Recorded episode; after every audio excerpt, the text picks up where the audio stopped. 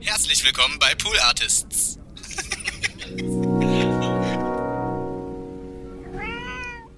Auch an die Bravo habe ich mal einen Brief geschickt. Und da gab es immer so die peinlichsten Geschichten und dann hat man irgendwie 20 Mark, hat man sich dann irgendwas ausgedacht. Ja, sowas habe ich schon Hast du, gemacht. hast, du das mal, hast du das mal äh, gewonnen? ja. Was, warst du eine Geschichte, was hast du für eine Geschichte Ich ausgedacht? einfach- es ist verjährt. Ja, ja, Also ich habe einfach tatsächlich schon sehr klug, also ich glaube, ich war wirklich zehn oder elf, also sehr jung.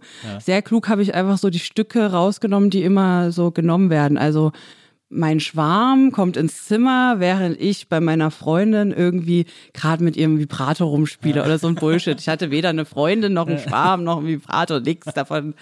Und ich war auch noch viel zu jung und habe dann, glaube ich, auch angegeben, dass ich schon 14 bin oder so. Und dann haben die tatsächlich in so einem Briefumschlag dann 20 Mark reingelegt Ach, wirklich? Also und einem geschickt, einfach so. Einfach ja. den Schein haben die ja, dann geschickt, ja, oder? Das Tatsächlich. ja cool. Ja, richtig gut. Also war dann das erste Honorar. Boah, krass. Outside pipe beer. Did you talk about Bible?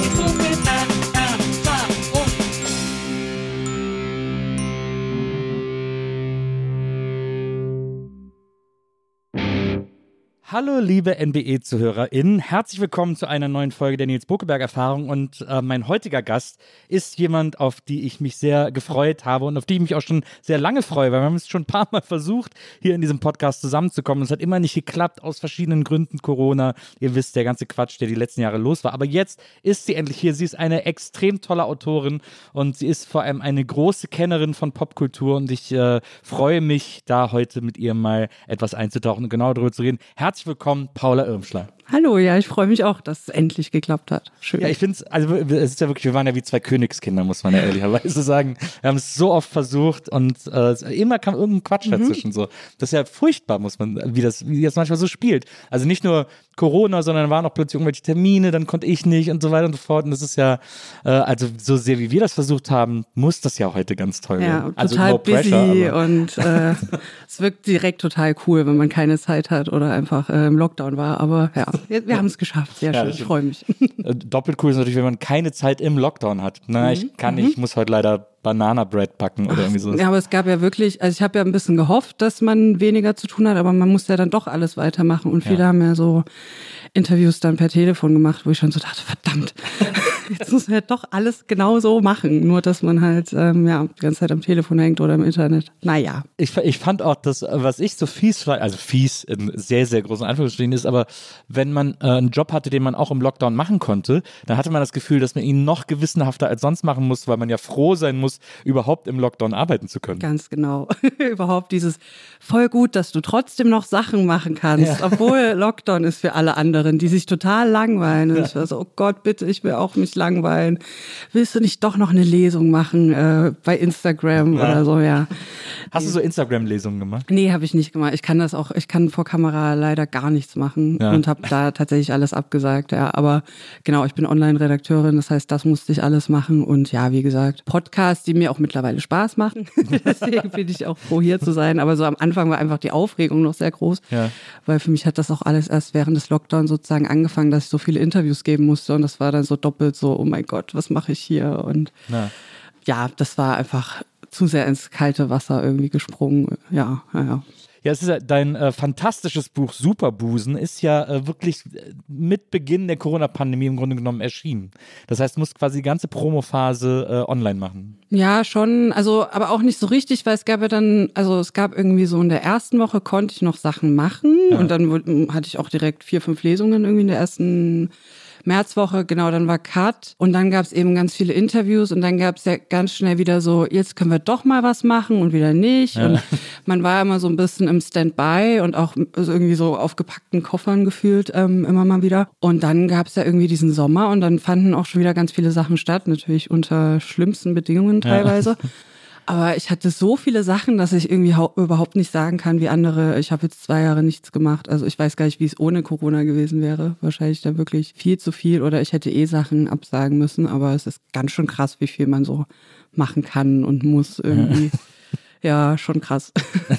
Das ist ja, äh, um, um da gleich mal äh, drauf zu kommen, dieses Buch Superbusen ist ja ein, äh, ein, ein fantastisches Buch und der, ich finde es so witzig, der äh, Spiegel hat es einen Antifa-Roman genannt und dann habe ich mich gefragt, was ist das denn für ein Genre? Also äh, nur weil halt eben die Protagonistinnen irgendwie äh, auf Antifa-Demos gehen, ist das jetzt plötzlich ein Antifa-Roman und dann habe ich mich gefragt, welche Bücher können wir, also welche Antifa-Romane können wir noch erwarten?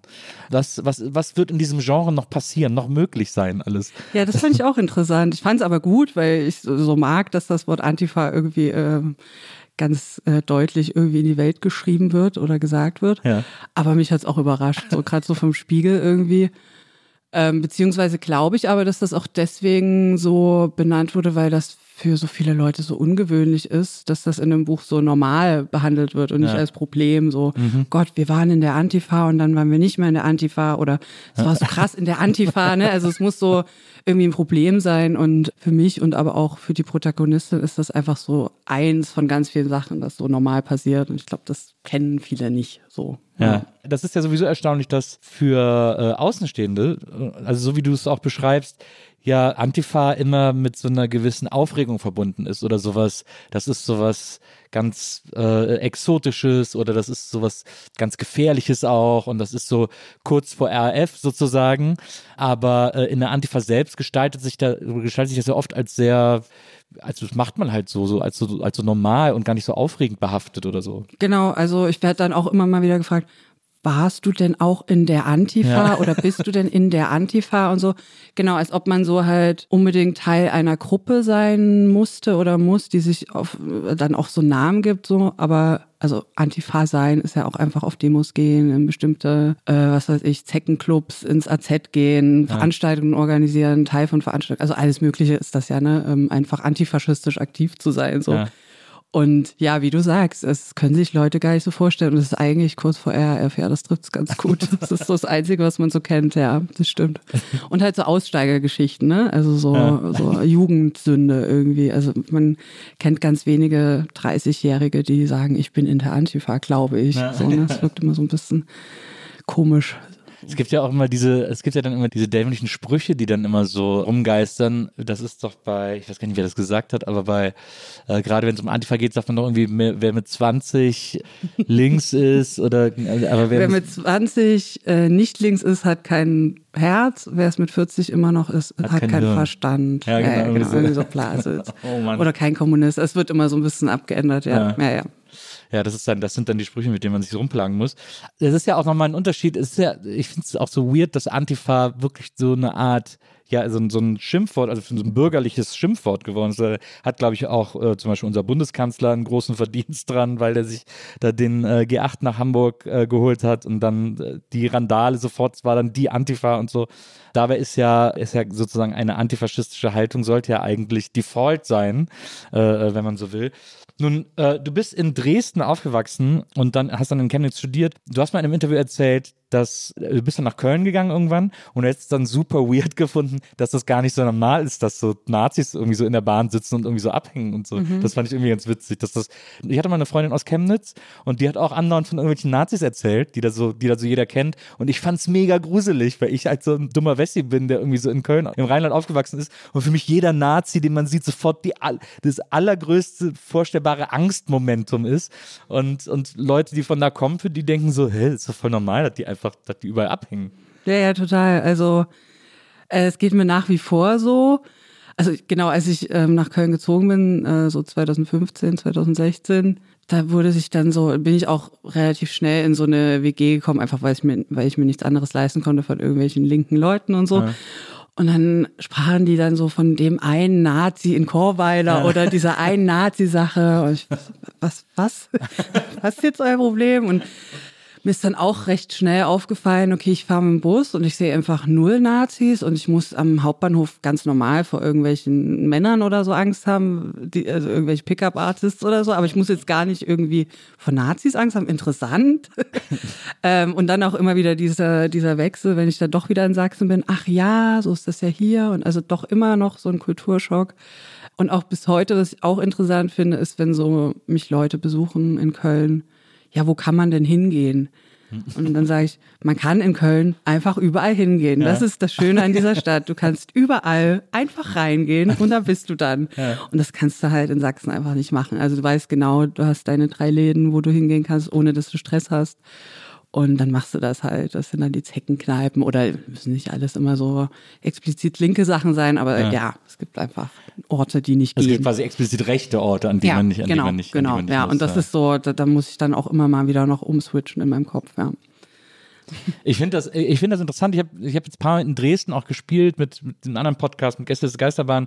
Wir haben immer da in diesem Kino gespielt, sind da irgendwie aufgetreten.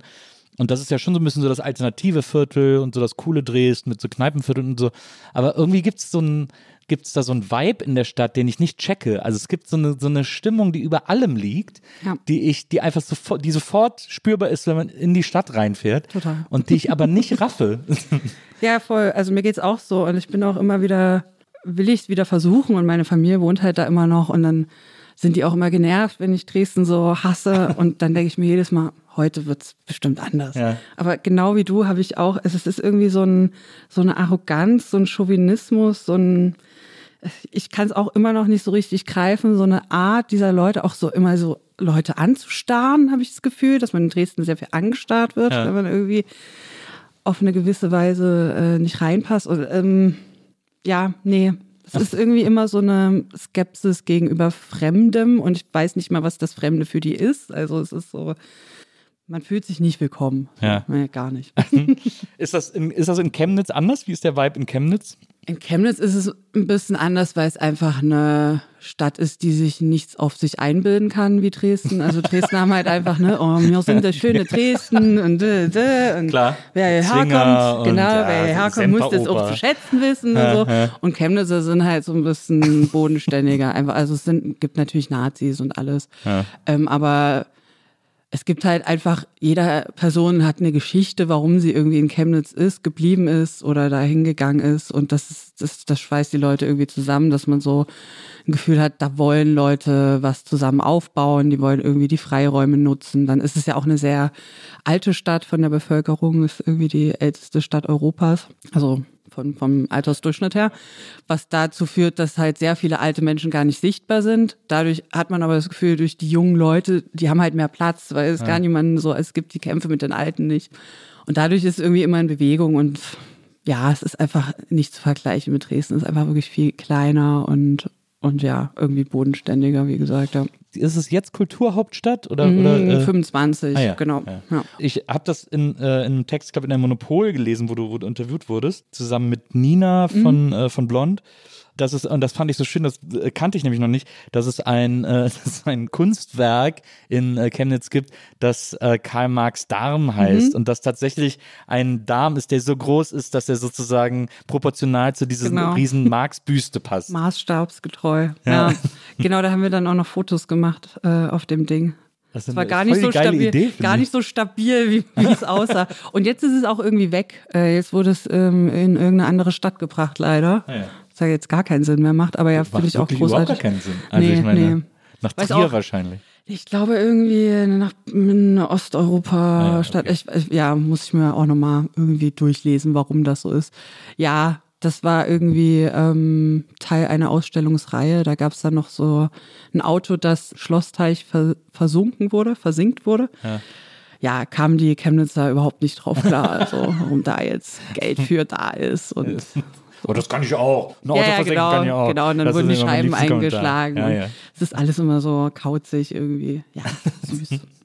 Ich war übrigens mega überrascht, als ich das letzte Mal in Trier war oder überhaupt mal in Trier war und mich da so richtig umgeguckt habe, weil ich da, glaube ich, mal mit Maria eine Radwanderung in der Mosel gemacht habe, dass die sich ja auch mega ein auf äh, Marx einbilden. Ja, das ne? ist so die, die westliche, die große westliche, also ich dachte immer, Trier wäre so, ey, wir sind die älteste Stadt Deutschlands, ist ja auch, gibt ja auch Zweifel dran, aber so, das war immer so deren, deren Marke sozusagen. Und jetzt plötzlich ist es so, ja, wir sind die Karl-Marx-Stadt und so, okay, Alter, Die haben, da auch so ein, die haben da auch so eine Figur, ne? Ja, ja, genau. Haben die nur Marx oder Marx und Engels? Nee, Nee, Engels Marx. ist Ma- Engels das ist ja woanders. Geburtsstadt. Genau, aber es gibt auch irgendwo, glaube ich, noch eine Engels. Naja, müssen wir alles mal. Das ist ja so, da könnte Köln könnte dann auch Marxstadt sein. Da hat ja auch, der Marx hat ja in Köln lange bei der Zeitung ja, und in gearbeitet. Chemnitz war ja Karl Marx nie, zum Beispiel, ne? Also das, die haben einfach diesen Nischel da und sich so genannt, aber der war da nie, hat nichts mit der Stadt das ist ja zu tun. genial. Ja. Dann braucht man so eine Stadt wie, was ist denn so groß wie Chemnitz? Was haben wir denn da in, in, in, in Das Westen? ich einige, ne? So wie Göttingen oder sowas? 250.000, ich glaube ein bisschen kleiner als Göttingen, aber ich finde Göttingen ist schon so ein bisschen ähnlich. Dann machen wir aus Göttingen jetzt die Frank-Schöbel-Stadt. das ist doch ja, man einfach kann nur einfach, fair. man kann einfach random Städte Ja.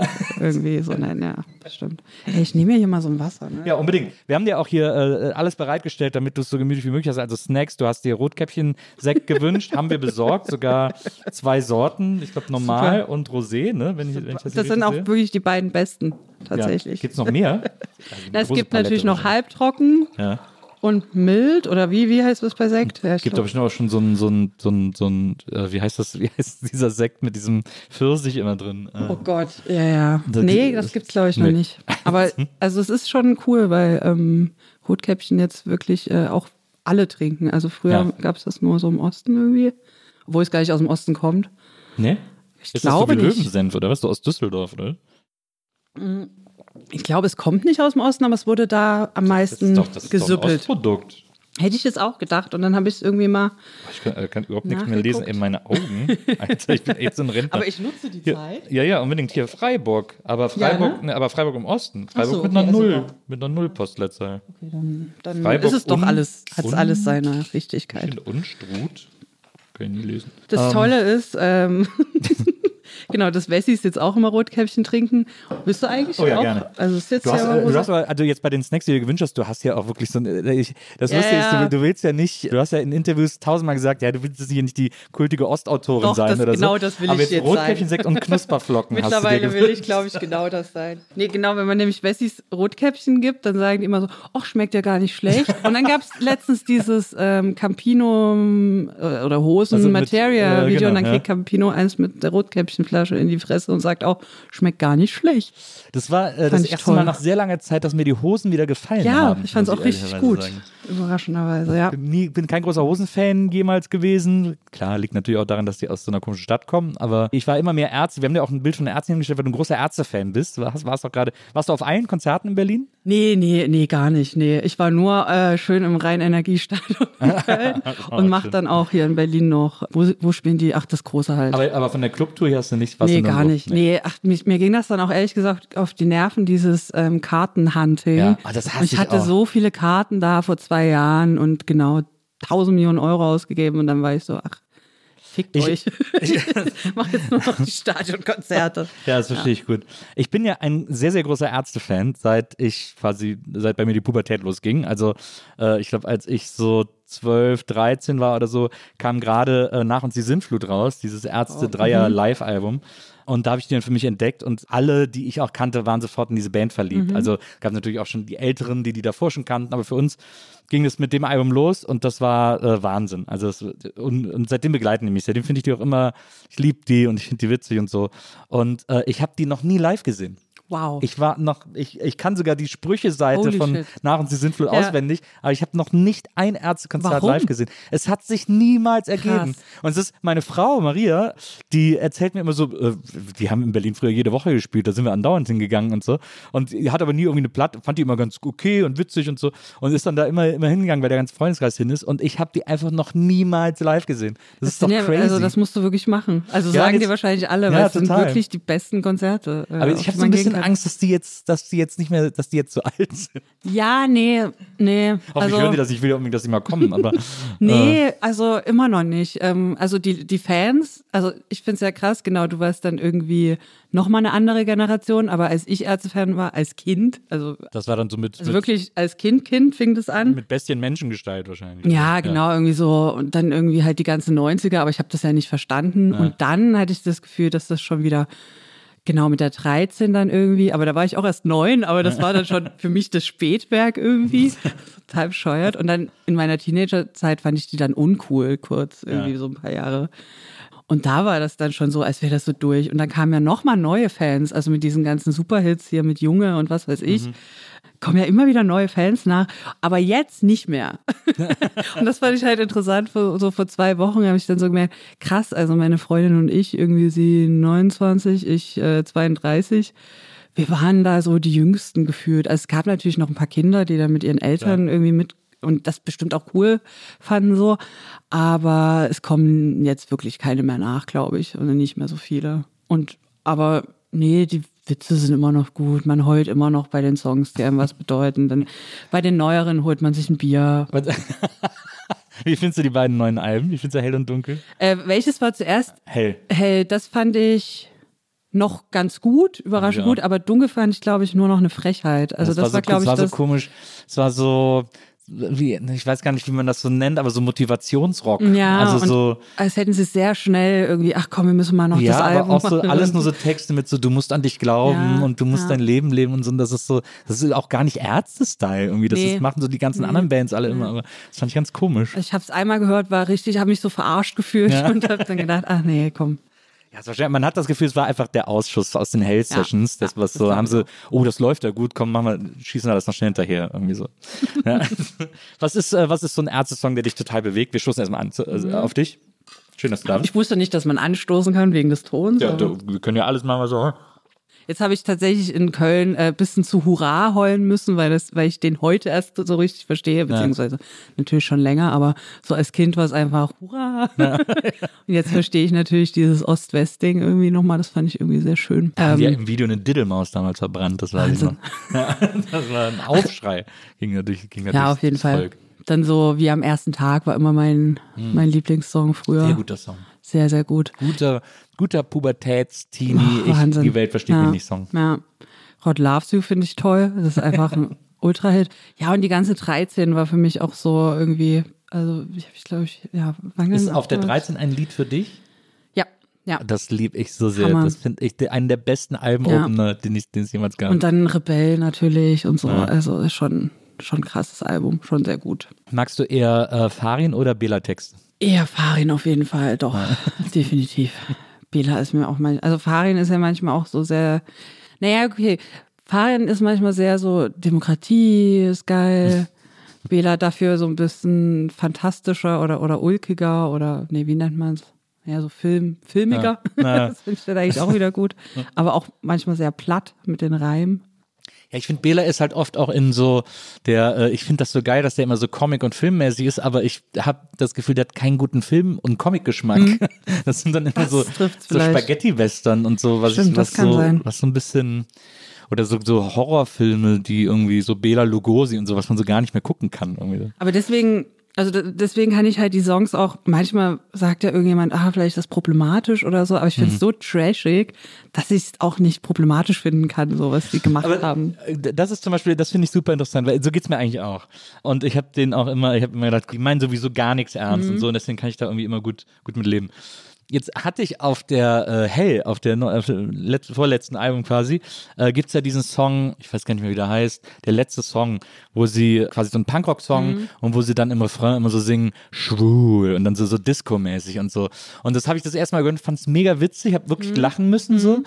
Und als ich dann so mehr drüber nachgedacht habe, gerade jetzt in einer Zeit, wo irgendwie, ne, und wo ich quasi auch bei mir feststelle, queerer zu sein, als ich mir das eingestanden habe und so, habe ich dann irgendwie so, äh, hat sich doch nicht das vor allem dann auch Maria und zum Beispiel meinem Schwager vorgespielt habe und die beide so, hä, das ist aber gar nicht witzig und so. Ja, stimmt. Da habe ich plötzlich ein doofes Gefühl gehabt. Das hat mich so mhm. geärgert, mhm. weil das kenne ich von Ärzten gar nicht, dass ich, dass ich da dass ich mich unwohl fühle. Ja, ja, stimmt. Also bei den neueren Alben ist das, funktioniert das für mich auch nicht mehr so richtig. Also ich finde es jetzt auch nicht, nicht schlimm sozusagen, ja. aber ähm, ja, es passt auch nicht mehr. Es ist auch, ja, da ist schon recht, es ist einfach nicht mehr lustig und die Ebene fehlt irgendwie, diese Quatschebene. Es ist dann, ich glaube, die wissen gar nicht mehr, wie man heute noch irgendwie provoziert oder, oder also, ne, wie das irgendwie, ist ja auch komplizierter geworden. Das stimmt, es ist wirklich komplizierter geworden. Hast du die äh, Soloplatten von Farin äh, auch gehört? Nicht so richtig. Also ich habe ihn auch mal live gesehen und ich kenne so die Hits, mhm. aber nee. Bin ich auch nie richtig reingekommen, irgendwie? Nee, es, es war so, also da war ich, ich leider war, doch. Ich, ich, ich, war ja früher, also ich bin ja sehr, ich bin ja quasi zum ersten Split der Band äh, oder zum Split der Band eingestiegen. Das war natürlich ein dover Zeit, ist ein dover Zeitpunkt, eine Band kennenzulernen und so Fan von der zu werden. Bin dann, weil ich so engaged war in diese Band, äh, auch sofort Fan der Nachfolgebands geworden. Ich war ein riesengroßer King Kong-Fan. Ich habe sogar hier hängt, glaube ich, sogar irgendwo das erste King Kong, genau, da oben hängt das erste King Kong-Album, da über dem Prince-Album an der Wand, äh, weil das so eine Lieblingsplatte von mir war, die ich rauf und runter singen konnte. Und ich bin bei uns in Karstadt, weil da so Deko hing und ich so, oh, kann ich die haben, wenn ihr die abhängt und so. Also wirklich, ich war so Die Hard-Fan, war auch so auf Konzert und so war irgendwie alles, ich fand die richtig gut. Und dann Depp Jones war die Band von Bela, die fand ich dann irgendwie auch ganz gut, aber nicht so gut wie Fahren, das hat mir irgendwie besser gefallen. Das war irgendwie mehr so mein Sound und so. Und äh, war da, bin da total mitgegangen und total abgegangen und so. Und als dann die Ärzte wiederkamen, fand ich es auch total geil, weil äh, sozusagen äh, Farin und Bela diesen Sound auch so mitgebracht haben in die neue Version der Ärzte und dann mit Rod zusammen das irgendwie so, das irgendwie so schön gemacht haben. Das war für mich total geil, dass das alles so zusammengefunden hat.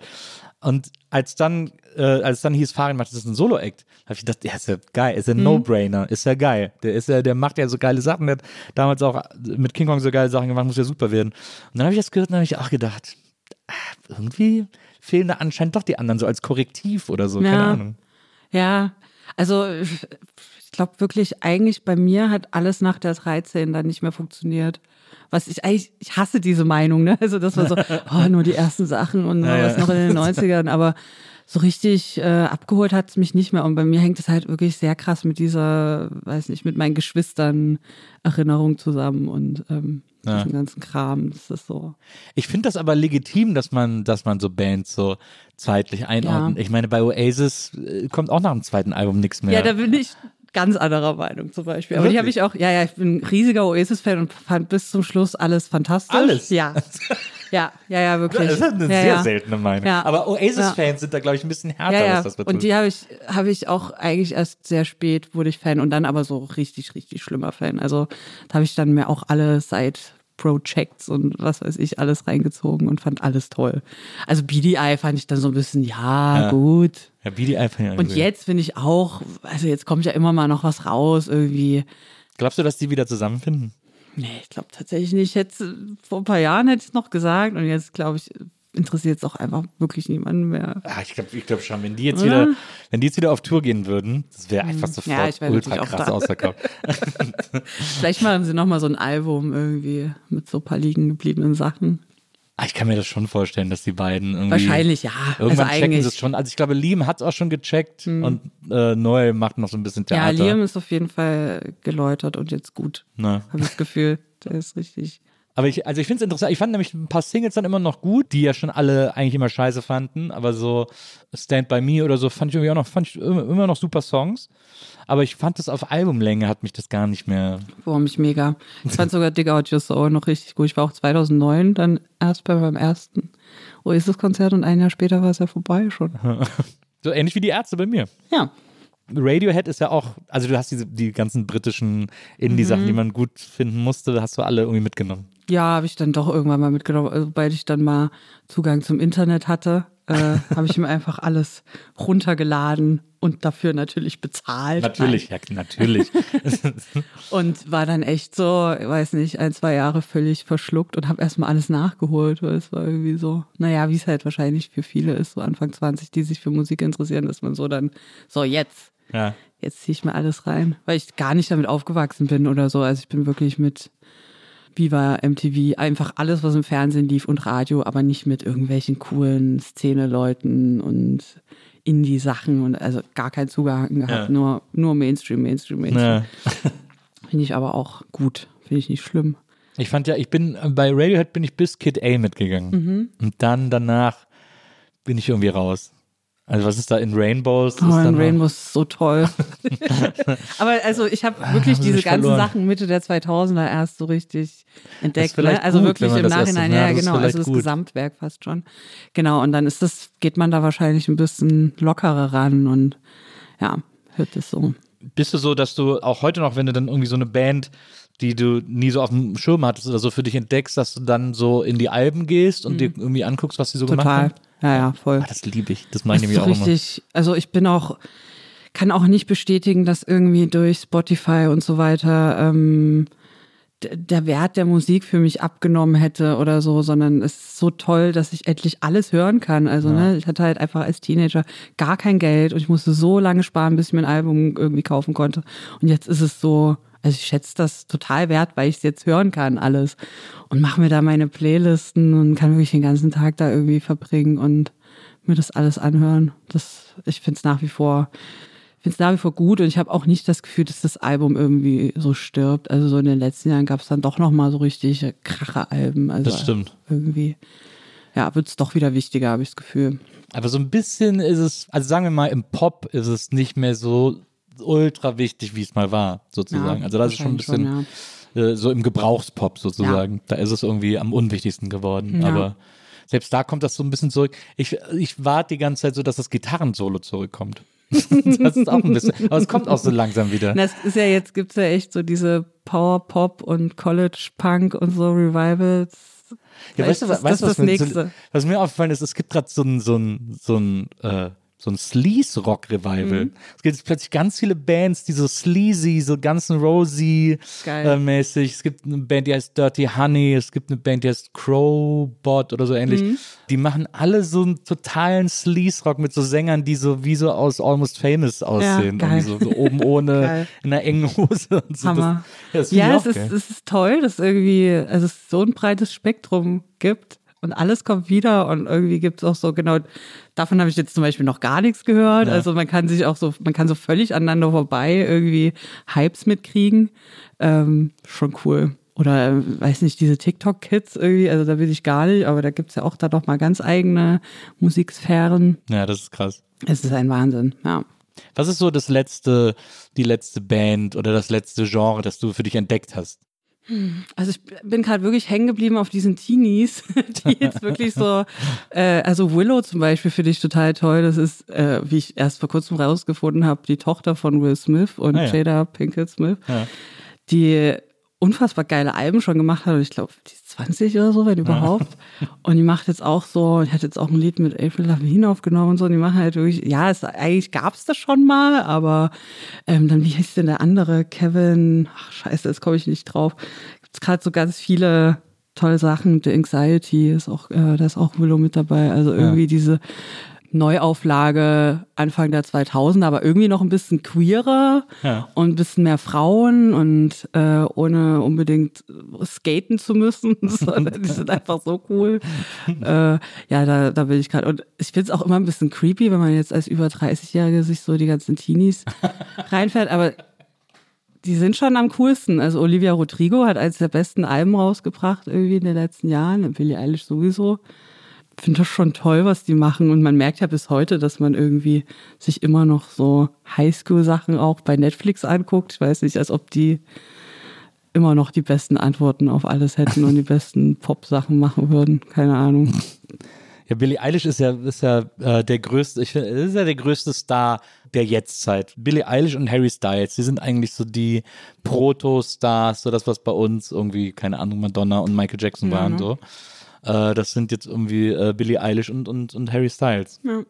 Ich, find, ich bin ein großer Harry Styles-Fan. Ja, den habe ich immer noch nicht ganz verstanden. Den muss ich gestehen, finde ich ein bisschen langweilig. Das ist ah, mir zu glatt. so toll. Aber ich bleib dran. Also den Aber finden auch so viele Leute toll, die ich toll finde, dass ich mir denke, irgendwas muss an dem sein. Weil es irgendwie auch dieses As It Was und dann habe ich versucht, mir das Album anzuhören. So, ja, gut bisschen, erinnert mich auch so ein bisschen an Robbie Williams irgendwie damit. Also musikalisch eigentlich ganz anders, aber so ja. dieser Hype um. Ja, der Hype um einen britischen Jungen. Der mal in einer, in einer Boyband war ja. und so, ne? Meine, meine Tochter, die ist jetzt gerade 21 geworden. Mhm. Die war tierischer One Direction-Fan. Mhm. Da waren wir auch im Konzert in Düsseldorf mit ihr, weil sie da unbedingt hin wollte. Und, und ich habe zu der immer gesagt, weil ich habe mir die dann auch mal angeguckt, die Songs gehört, die Videos, habe das natürlich alles irgendwie mitgekriegt. Und ich habe immer gesagt, der ist, der wird mal ein Star. Die anderen kannst du alle in der Pfeife rauchen, aber der wird mal, und sie war halt Fan von, ich glaube, Liam oder so. Und sie so, nein, Liam. Ich so, Quatsch, der, der, hat, der hat gar nichts auf der Pfanne. Habe ich immer gesagt, Harry, der wird mal, der wird mal ein Star. Und ähm, als wir auf dem Konzert waren in Düsseldorf, da hatte sie so einen äh, Gips, weil sie irgendwie hingefallen ist, äh, der so Neon, in so mhm. Neon bandagiert war. Und ähm, wir waren äh, sehr früh da, weil sie so aufgeregt war bei dem Konzert. Deswegen sind wir auch nach ganz vorne an die Bühne gekommen.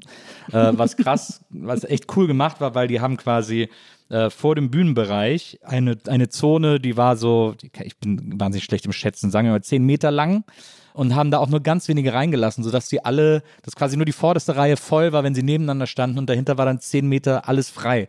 So damit es da kein Gedränge gibt, damit da keine Panik ausbricht, damit alles cool ist. Und da in diesem Bereich waren wir aber mit ihr und sie ist dann immer ganz vorne an die Bühne und da rumgerannt und wir standen dann hinten, ihre, ihre, ihre Mom und ich und haben irgendwie Bierchen getrunken und so.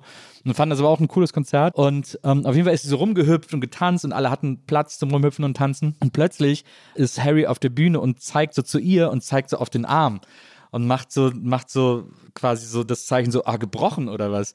Und sie dann so von unten so, nee, nee, ist aber so verbannt und er so, und dann hat er so, oh, gemacht, äh, so angedeutet und hat dann so quasi ihr gute Besserung gewünscht und hat dann weitergetanzt. Hat also von der Bühne mit, mit äh, ihr kommuniziert und sie ist dann fast ohnmächtig geworden vor Aufregung, weil das so aufregend war. Und neulich habe ich mit ihr darüber gesprochen, hat sie gesagt, ja, das kann man übrigens auch auf YouTube sehen, weil dieses ganze Konzert auf YouTube ist und dann hat sie zu der Szene ge gescrollt man sieht wirklich, wie er von der Bühne äh, kommuniziert Oh und Gott, diese, Wahnsinn, diese Sache zeigt. Wahnsinn. Oh, das ist doch aufregend. der Hammer. Ja, Also ja. deswegen, der ist ja quasi eine Art Schwiegersohn von mir. Muss man ja dann ehrlicherweise sagen. ja, schreib ihm doch mal, weißt du noch damals mit dem Gelben. Nee, aber das ist ja wirklich alles, was man will als Teenager. Und davon redet man ja auch einfach noch die nächsten paar Jahrzehnte, Ja, glaube ich. total. Ja, Toll. total. Und sie war, und da war sie, sie ist aber selbst danach immer noch nicht Harry-Fan gewesen. Jetzt heute findet sie ihn super und ärgert Ja, ja. sich, dass sie keine Tickets hat und so, weil ihre Mom und ich zum Konzert gehen und sie hat kein Ticket und sie ist so, weil sie den irgendwie noch uncool fand, aber jetzt ist sie natürlich auch Fan. Aufgefahren. Na. Toll. Na, fand ich auch. Das ist, äh, äh, der ist echt, das ist echt irgendwie ein guter Typ, finde ich. Du hast ja gerade schon gesagt, du bist so aufgewachsen mit Viva und dem ganzen Mainstream-Gedöns und so. Du hast ja auch mehrere Geschwister. Habt ihr da, äh, also es waren quasi alle im Haus haben nur gehört, was, was man, wo man so niederschwellig wie möglich rankam, sozusagen.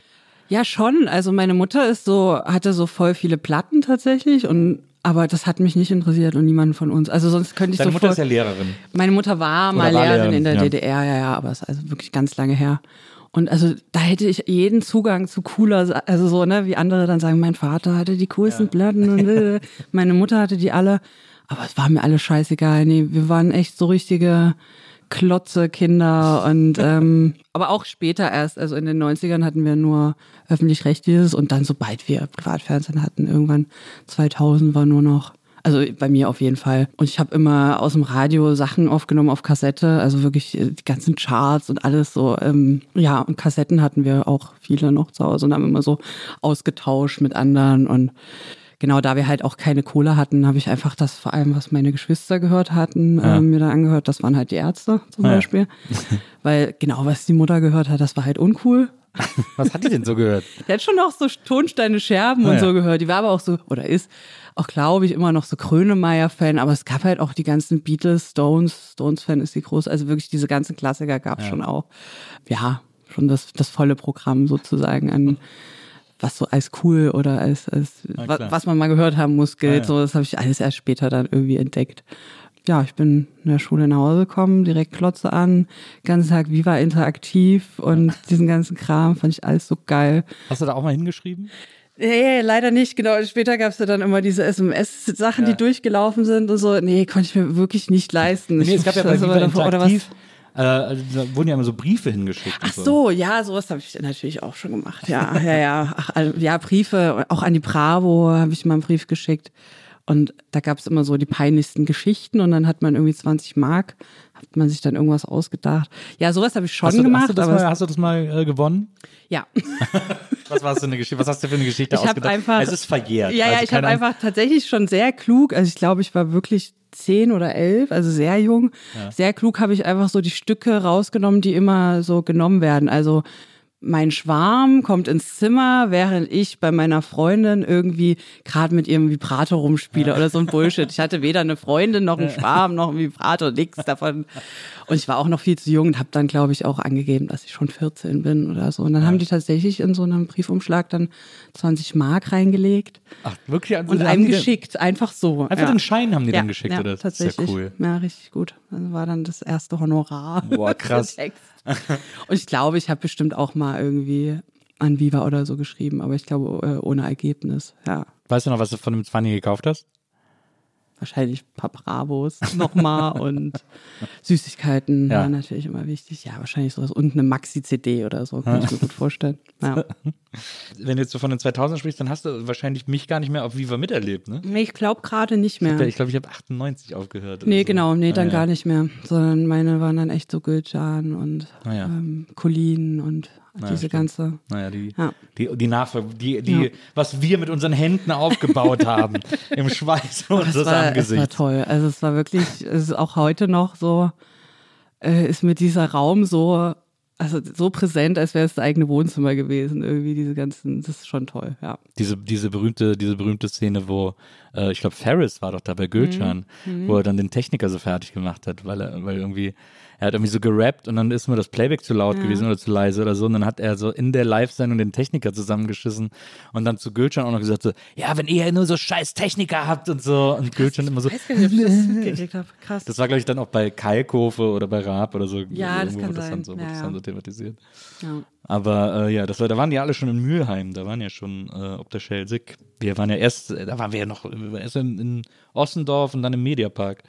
Und dann sind die alle rübergezogen. Ähm, aber ja, das, äh, äh, du hast ja auch so eine Kolumne geschrieben über Viva Text, das war dann, glaube ich, Viva Plus, ne? Äh, wo immer diese, diese, diese SMS durchgelaufen sind. Mhm. Ja, so. irgendwann gab es das, glaube ich, bei allen. Also irgendwann, aber bei Viva Plus war es so schlimm, weil der Bildschirm immer kleiner Ja. wurde. Erst war unten eine, dann waren drei, dann war an der Seite noch. Dann gab es nur noch gefühlt so eine ganz kleine Briefmarkenbildschirm für die, für die Videos. Und wir haben halt manchmal so die Videos auf Kassette, Videokassette aufgenommen. Und es hat uns so geärgert. Oh nein, wieder nur auf Viva Plus. Oh, Aber es, war, aber es war so geil, weil es irgendwie so, weil es im Grunde genommen ja so, so Nachrichtenfernsehen imitiert hat. Also Ja. so wie so ein Börsenticker, Ja. wo dann so die ganzen die Aktienkurse Ja, durchlaufen. Wahnsinn. Ich weiß gar nicht, was da alles genau. Also es war ja nicht nur diese SMS-Grüße, sondern alles Mögliche lief dann darüber, ne? Und dann So auch Pop-News und so. Ja, was als nächstes kommt und, und aber auch ähm, ja Werbung weiterhin dann, ne? Nochmal hier, hier die SMS schreiben für den Crazy Frog und Und macht den Boah, Liebestest irre. und so, steht, Ja, wo man die zwei Namen hinschicken sollte und so. ach stimmt, oh Gott, ja, diese ganzen,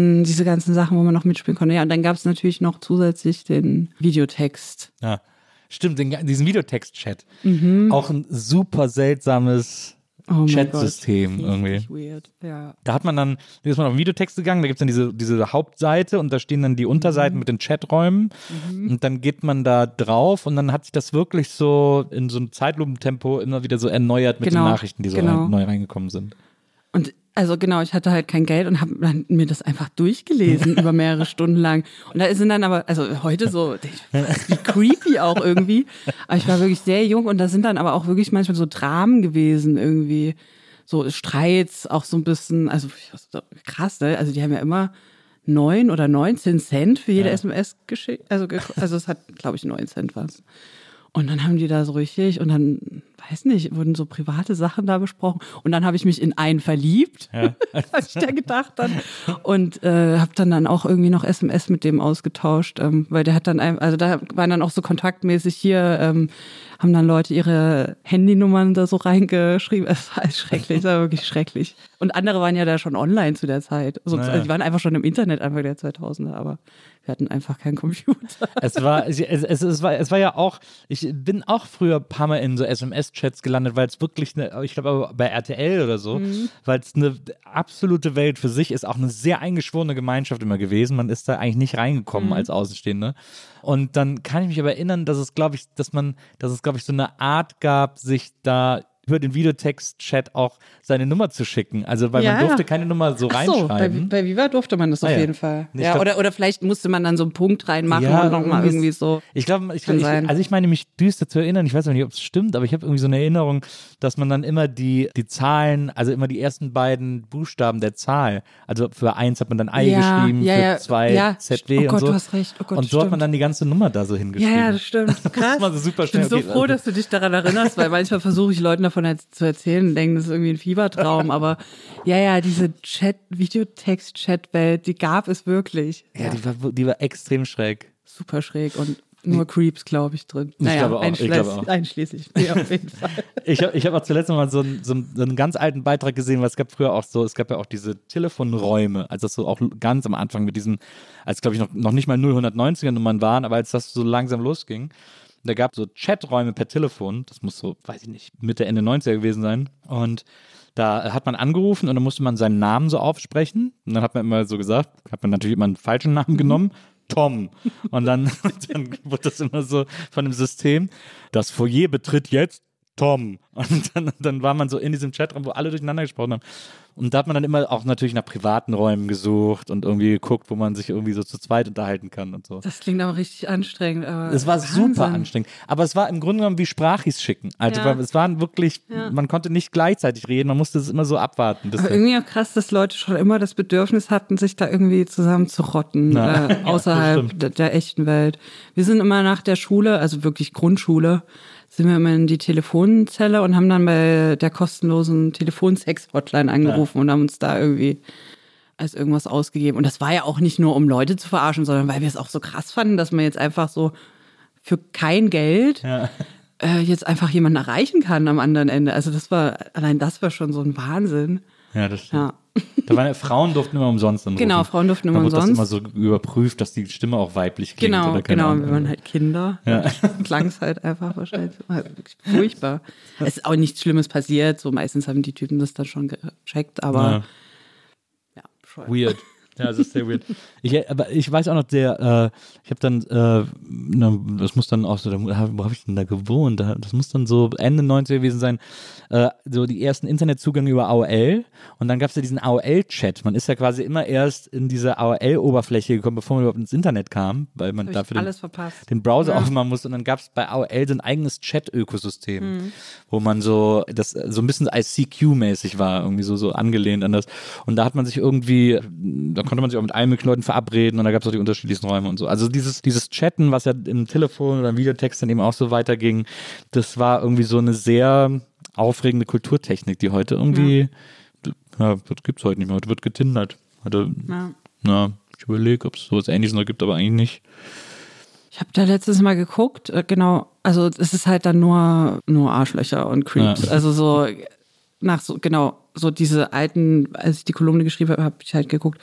Ich glaube, wir hatten irgendwie Chat for Free oder irgend so ein Quatsch, wo wir dann chatten gegangen sind, weil AOL, das war wirklich irgendwie, das habe ich gar nicht mitbekommen. Ja. Und dann habe ich mal geguckt, ob es diese komischen alten Chat-Sachen noch gibt und es ist nur noch mit irgendwelche Männer wollen. Und, also das ist aber auch weird, weil ich mir so denke, das sind doch nur, also es sind doch keine echten Frauen, die noch in diese Chaträume gehen. Das müsst ihr doch wissen, so dass das dann wahrscheinlich entweder andere Arschlöcher sind oder Bots oder so. Also das ist alles nur noch Porno und ja. Nee, klar, stimmt. Also man kann ja einfach bei Twitter diskutieren, man kann ja bei Facebook auch halb anonym sein, man muss nicht mehr sich in so Chatforen vertun. Aber es war schon irgendwie, hat man gedacht, da hört jetzt die Einsamkeit auf, wenn man in so ein Chatportal Ja. geht. Aber nee, so war es dann auch nicht.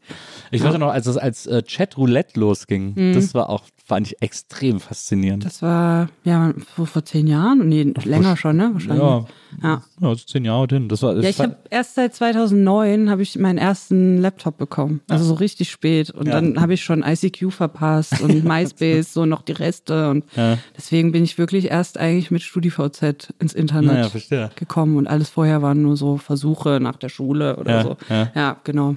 aber dann war Chat-Roulette doch, warst du doch noch, war, muss ja dann dabei gewesen haben sein. wir aber oder? auch nicht, also da war ich dann schon, also meiner Erinnerung nach war Chatroulette, als ich angefangen habe zu studieren Ja.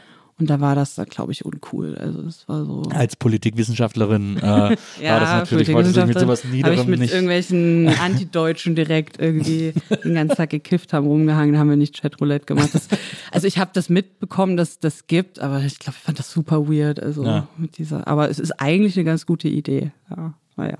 Ja, ich glaube, mittlerweile sind es eigentlich nur noch Pimmel, die man da gezeigt Mhm. kriegt. Aber äh, am Anfang fand ich das auch, ich fand das äh, auch sehr faszinierend. Ich habe dann sogar eine kennengelernt aus Norwegen und dann, man musste ja, also wenn man, man konnte es nicht forcieren, sich da zu sehen. Also Mhm. So. man musste sozusagen, beide mussten dranbleiben und dann da irgendwie alles austauschen, Mhm. weil sonst, wenn einer weiterdrückt, ist man halt für immer weg, weil man dann, weil einen nur der Zufall zusammenbringt.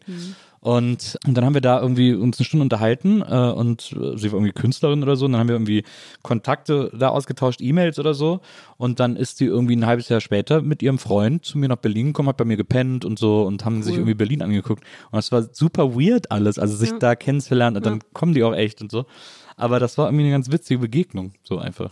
Aber das ist, das klappt doch manchmal. Also Chatroulette finde ich jetzt auch irgendwie ungewöhnlich, aber so früher war ja so Leute im Internet kennenlernen, da hat man ja gedacht, oh Gott, was ist mit dir los und so, ne? Es war ja total verpönt. Ja. Aber ich habe auch, also auch schon auf StudiVZ, oh Gott, StudiVZ, habe ich schon Leute kennengelernt, mit denen ich dann befreundet war tatsächlich. Auch mit einem war ich dann zusammen. Also ich habe auf Facebook echt auch nach wie vor Haufen meiner jetzigen Freunde habe ich auf Facebook kennengelernt vor ein paar Jahren. So, da gab es irgendwie. Naja, okay, aber man kennt sich ja auch irgendwie über ein paar Ecken, ne? Also das ja. ist dann ein bisschen niedrigschwelliger, wenn man eh sagt, ja, wir kennen die und die zusammen und da lass mal da zu der Veranstaltung gehen. Aber finde schon gut, dass das aufgehört hat, dass das ähm, komisch ist, dass sich Leute treffen. Da. Und es gibt ja auch viele Leute, die sagen, dass sie über Tinder irgendwie gute Freunde kennengelernt haben und so. Schon schön. Ja, ich, also ich habe meine Frau über Tinder kennengelernt. Da kann ich, nee, da kann ich nichts äh, Negatives drüber sagen.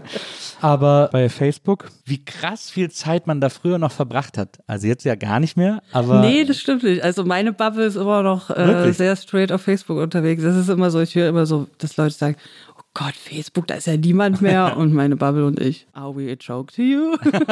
Weil wir sind da immer noch so fleißig am Schreiben. Also wir haben da einfach so eine Schreibgang und da kommen die Likes auch noch rein. Also ja, irgendwie gibt es da immer noch so eine linke Schreibbubble, die das noch weitermacht. Und ich bin da auch immer so ein bisschen zum Erholen von Twitter und so. Das ist, weil das viele mittlerweile sagen, dass, dass Facebook so ein geiler Ort ist, wo, weil jetzt alle so da weggegangen sind, weil gesagt haben, ist doch tot, dass das jetzt der Ort ist, wo man die meiste Ruhe hat und wo man es sich irgendwie ja. am besten gut gehen lassen kann. Ja, man kann das halt auch ganz gut einstellen mit den Privatsphäre-Einstellungen und ich habe irgendwie meine Algorithmen so perfekt trainiert in den letzten Jahren, dass mir da auch keiner mehr auf den Sack geht. Also, dass da genug Leute noch meine Texte lesen und ich mag das halt, weil ich da mehr Zeichen habe als auf Twitter und ja. weil es nicht ganz so voller Hass eben ist, da wo ich mich irgendwie bewege.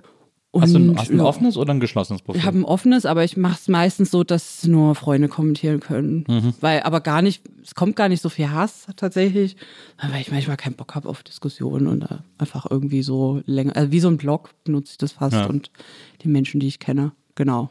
Ja. Nee. Sehr anachronistisch. Ja, ist noch, ist noch alive, genau wie StudiVZ noch lange für so Rollenspielleute, habe ich irgendwann mal gesehen, bis vor kurzem. Die haben da die ganze Gruppenstruktur genutzt und haben da so Rollenspiele gespielt. Das hat auch niemand mitbekommen. Was für Rollenspiele? Ja, so Schreibrollenspiele irgendwie, ne? So wahrscheinlich so Pen and Paper mäßig. Nur Auf halt, StudiVZ? Ja, ja. Gab es auch so eine, so eine. Also es ist schon schön, dass so dann doch noch so Bubbles irgendwie so diese ganzen sozialen Medien zu nutzen wissen, aber dann ist halt blöd, wenn die dann doch abgeschaltet werden. Ich habe das äh, in, in deinem Text über StudioVZ, das fand ich ganz schön, dass du geschrieben hast, dass man da eben auch Leute kennengelernt hat und so und dass das immer, äh, dass man natürlich sehr genau seine Gruppen kuratiert hat, äh, wo man Mitglied ist und auch wie die gelistet werden und so und dass du äh, und da hast du dann in den Text geschrieben, dass es auch so ein typischer Respektbekundungsspruch oder auch so ein, so ein Anbahn eines Kennenlernens war, dass man sich geschrieben hat, so oh, schöne Gruppen. Ja. Ja. Ja, ja, voll. Also das war ja so, das war, war ja, Sprüche hat man da gesagt, ja. irgendwie so Badges ja, ja, irgendwie genau. an, an der da Kutte. so sinnlose Gruppen, also man hat in der Gruppe nicht viel gemacht, aber es ging darum, dass man quasi Teil dieses, genau, dieser Überschrift war. Besonders lustige Gruppen, aber auch tiefgründige Gruppen. Dann muss, hat man natürlich nur die coolen Bands da reingenommen und nicht ja. die Musik, die man wirklich gehört hat. und so, ja, ja, voll. Und das war natürlich super. Es hat ja funktioniert. Ach krass, der guckt auch How I Met Your Mother und hört Tokotronic. Das, das ist er. Das ist er jetzt einfach. Hat man so gedacht. Ja. Dann, ja. Meistens war es dann nicht. Nee, nee, meistens nicht. Nee. Hast du eigentlich, du bist ja auch ein großer Britney Spears-Fan. Mhm. Das ist ja, kommt ja quasi aus der Zeit äh, noch, wo du, wo du irgendwie Viva geguckt hast und so. Dieses, äh, weil du jetzt auch gerade sagst, irgendwie, ähm, man hat da irgendwie nicht die Bands äh, genannt, die man wirklich gehört hat, sondern, äh, sondern die, die irgendwie als cool galten es ist ja ganz interessant mit so Acts wie Britney Spears oder überhaupt diesen ganzen Pop. Der hat ja so eine, also erst fand man den gut, weil man irgendwie jung war, dann fand man den irgendwann mal ironisch gut. Äh, und jetzt ist das alles wieder so, dass man, dass man jetzt sagt, ja, das ist schon, das ist toll gemacht und so, das ist guter Pop und so, das ist super gemacht und so. Also es, äh, lustigerweise gibt es so eine Entwicklung, die jetzt dabei rauskommt, dass das alles ganz fantastische Musik ist, die wir da früher schon gehört haben und ja, so. Ne? Ist das so ein bisschen so, ist das, betuppen wir uns da alle so ein bisschen, um das quasi von früher zu rechtfertigen oder, weil es ist ja auch viel Nostalgie, muss man ehrlicherweise sagen. Ja, ja, gibt's auch. Also zum Beispiel Britney Spears finde ich eigentlich so ein Beispiel, wo ich eher sage, man hat sich da ganz schön verarscht auch, ne, weil es halt einfach wirklich, jetzt weiß man ja um die traurige Geschichte und dass mhm. halt einfach wirklich sehr viel gegen ihren Willen passiert ist und so weiter. Deswegen finde ich es eigentlich ganz gut, jetzt so einen, dass es eben diese neue Generation gibt, also zum Beispiel Billie Eilish, die das alles sehr deutlich mitdenkt, was es da vor ihrer ja. Zeit schon gab und da auch versucht gegenzusteuern, kann es natürlich nur in einem gewissen Maße machen sieht man ja auch dann irgendwie an K-Pop gerade oder so, da ist ja auch passieren auch krasse Sachen so ja. oder oder auch ja an allen möglichen jungen Stars, also gerade junge Mädchen. Ähm, das ist schon immer noch nicht cool, so ja. was mit denen gemacht wird und wie die in der Öffentlichkeit behandelt werden und so. Aber was die Musik angeht, finde ich, ja, finde es auch so zweischneidig. Einerseits nervt es mich auch oder habe ich das auch lange gemacht, dieses genau, man intellektualisiert das jetzt irgendwie so und das ist eigentlich auch alles progressiv und irgendwie Queer Culture und so. Ja. Statt einfach zu sagen, es ist geile Mucke und ich habe Bock drauf und ich feiere gern dazu. Also so ist jetzt eher so mein Zugang, ich mir denke, oh, wir müssen das auch gerade als was auch immer Linke oder woke oder progressive Leute müssen wir das auch nicht immer so weiß nicht, theoretisch angehen und wir müssen jetzt nicht alle einen Aufsatz schreiben ähm, für, was weiß ich, Feuilleton. Wir können einfach sagen, es macht mir Spaß, ja. das zu hören. Aber ich hatte das auch krass, diese Scham genau irgendwie später dann, vor allem an der Uni, muss ich sagen, obwohl es da gar nicht so ein Pressure gab. Also wir haben eigentlich immer so Pop gehört auf Partys und dazu mitgekrölt, aber es gab schon so in den Clubs, in denen wir waren, dann so Indie, Indie, Indie, Indie. Und ähm, das ist auch besser geworden. Also auch die gleichen Clubs spielen jetzt mehr Pop und so. Also es hat sich geöffnet auf jeden Fall. Aber also ich habe zum Beispiel schon als Kind und als junger Teenager habe ich am allerliebsten eigentlich so R&B gehört und höre ich jetzt auch wieder am allerliebsten. Ja.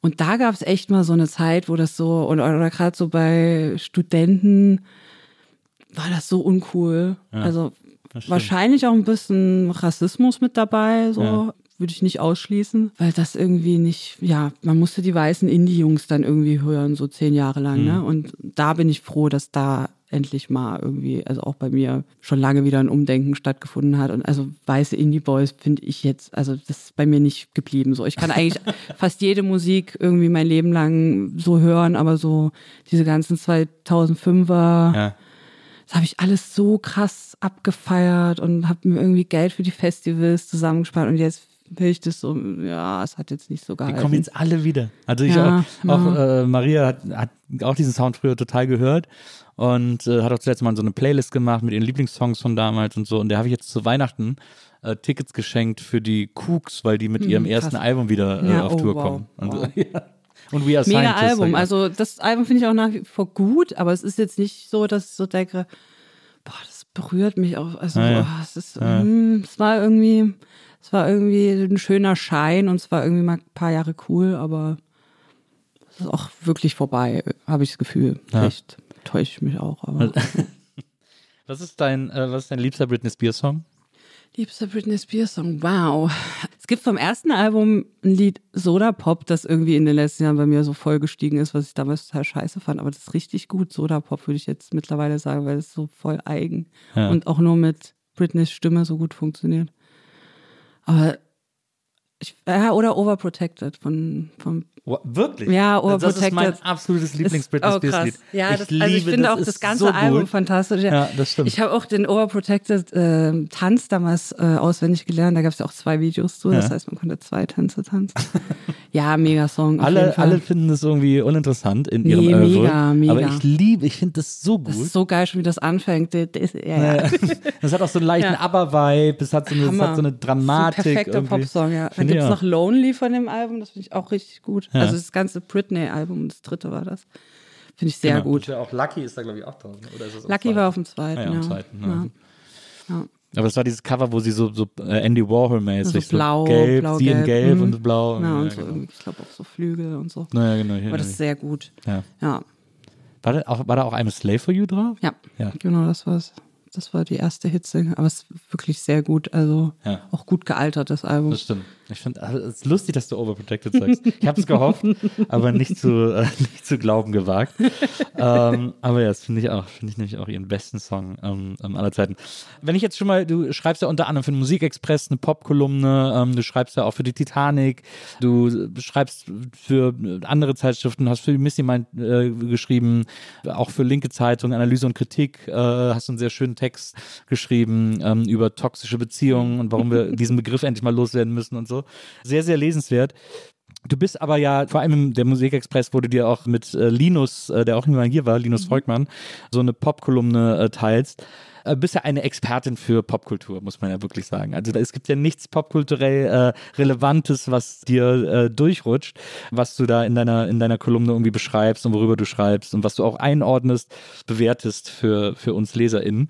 Deswegen habe ich gedacht, wenn ich schon mal so eine Expertin hier habe, würde ich gerne mit dir zusammen überlegen, was sind wir, das Jahr ist jetzt halb rum, wir haben jetzt, wir haben jetzt 22 irgendwie halb rum.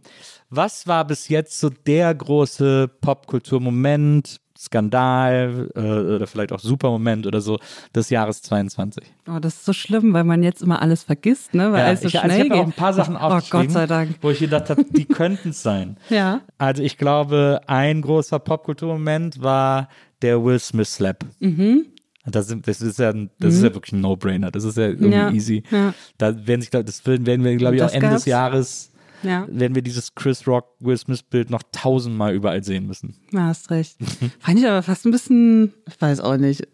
Hat dich das aufgeregt? Mich, mich fand so ein bisschen, Ich, ja. so, ich fand halt, ich fand's halt von Will Smith wahnsinnig uncool. Also ich fand auch so, ist ja auch egal wie witzig ich die Chris Rock Nummer fand. Ich glaube auch, dass er es vielleicht gar nicht wusste und einfach gedacht hat, sie hat sich, sie wollte edgy sein, hat sich deswegen die Haare abrasiert oder so und deswegen hat er so einen Joke gemacht. Aber ich fand's irgendwie von allen Beteiligten so uncool. Ja, ja, ja, so ja, genau. Und uncool. deswegen dadurch auch so, also ich fand es auch nicht schlimm, Ja. aber es war irgendwie so, ja. Ja, ich hab's, ich hab's irgendwie, ich, war- also ich habe hab mich auch total schwer getan, eine Haltung dazu zu Ja, ich entwickeln. konnte mir auch noch keine Emotionen dazu entwickeln. Ja. Erst mal dachte ich so, ja, mein Gott. So, ne? Und dann fand ich es auch wirklich cringe. Also es war schon peinlich. schon also mit dem, mit dem, mit dem, als er dann noch rumgeschrien hat, das war Ja, schon, das fand, ah. das fand ich so, das zu sehen, fand ich so unangenehm. Das Ja, das richtig war unangenehm. Schmerzen bereitet. Ja. Take my wife out of your goddamn mouth. Wie er da sitzt wie so ein Oberlehrer Ja. und das auch so zweimal sagt Ja, und so. Das, das ist ja, ich meine, das ist, du hast gesagt, wir dürfen das nicht mehr benutzen, aber das ist ja eine wirklich peak-toxische Männlichkeit, muss man ehrlicherweise Ja, gestehen. Beziehungsweise, äh, genau, manche denken ja immer noch, das war irgendwie gestaged. Weiß ich nicht, das fände ich schon lame. Ja. Und auch mit den Konsequenzen. Finde ich auch. Aber ich finde auch dieses, dieses Männlichkeitsbild, das dahinter steckt, das Ja. finde ich so dated irgendwie. Ja, ja, ja, schon. Aber ist nicht der, der Popkulturmoment. Was äh, haben wir noch? Dann hätten wir zum Beispiel, ist auch Popculture Icon 22, finde ich, Finn Kliman. Ja, oh ja, stimmt. Ja, ist vor allem auch wirklich repräsentativ für vieles, was so passiert, ne, in dieser Jungs Selfmade Ja. Welt Ja, irgendwie, ja. ne? Also diese ganzen Dieses FDP-ge. Ja, genau, die, die sich auch alle so selber überschätzen, ne? Also und, und irgendwie dieses, ähm, man tut so, als will man was Gutes, aber trotzdem ist man natürlich einfach Kapitalist.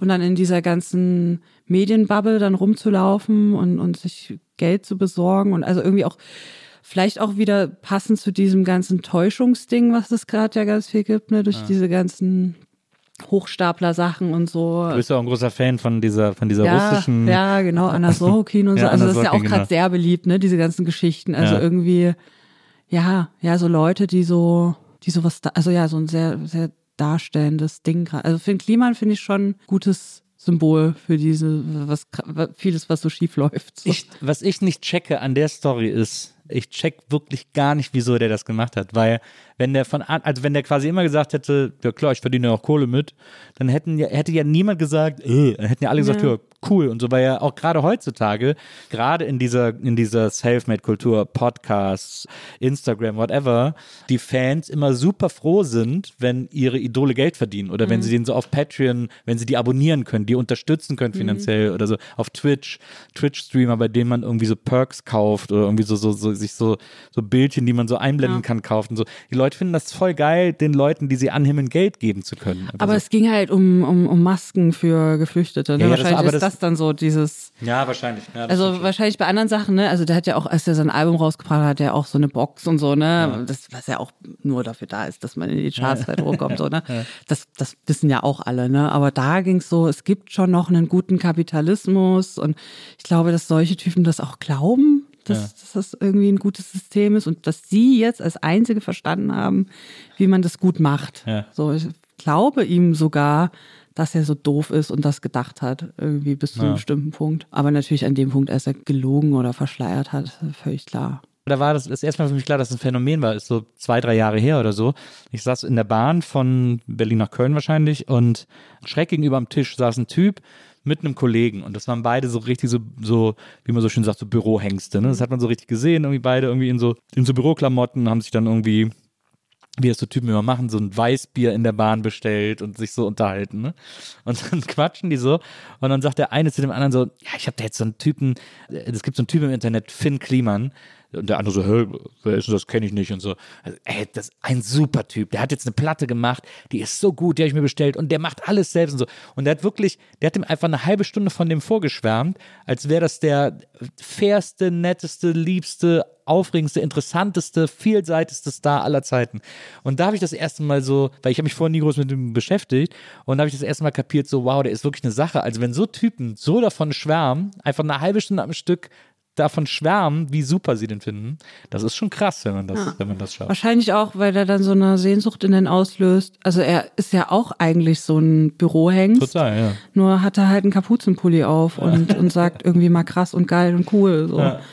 Ja. kann ich mir schon vorstellen, dass die dann so denken, ah, man kann auch immer noch so ein Skate-Bro bleiben oder ich weiß nicht, ob der skatet, aber es sieht so aus. Aber so eine Art, äh, Äh, ja, so dieses, dieser kleine Junge, der irgendwie das alles verstanden hat. Das ist irgendwie, finden Leute cool. Also deswegen, ich finde, das ist schon spannend. Ähm, sollte sich natürlich jetzt nicht nur an ihm abarbeiten, sondern an diesem, Ja. an diesem ganzen Ding. an dieser Kultur. ne? An dieser Kultur, ja. Aber ich finde es auch, auch sehr, sehr faszinierend.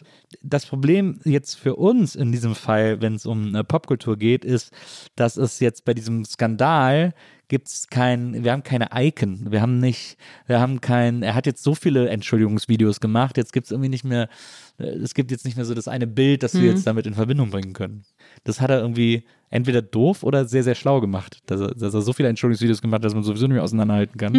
ähm, ich habe das lustigerweise bei seinem letzten Entschuldigungsvideo äh, gibt es auch schon wieder ganz viele Kommentare, die sagen so, ja, ey, ist okay und so. Also die ist ja auch klar, wenn man Da habe ich mich aber auch erwischt, dass ich da so dachte bei dem letzten Entschuldigungsvideo, ja, okay. Wirklich? Also nicht, nee, nee Ja, ja. um Gottes Nee, nee, Willen, nicht irgendwie alles ist gut, sondern so, ja, anders hätte er, so wie ich ihn jetzt einschätze und mitbekommen habe, es es jetzt wirklich nicht machen können. Also das Ja. war wirklich so das Maximalste, was ihm, also wo ich so dachte, okay, ja, hm, jetzt muss man weiter gucken und jetzt müssen Anwälte und was weiß Ja. ich, alle, alle möglichen Leute, aber so von ihm ist jetzt, glaube ich, einfach nicht, nicht mehr als das sozusagen zu erwarten. Das fand Ja, ich dann irgendwie schon wieder, ja, auf einer Weise konsequent, keine Ahnung.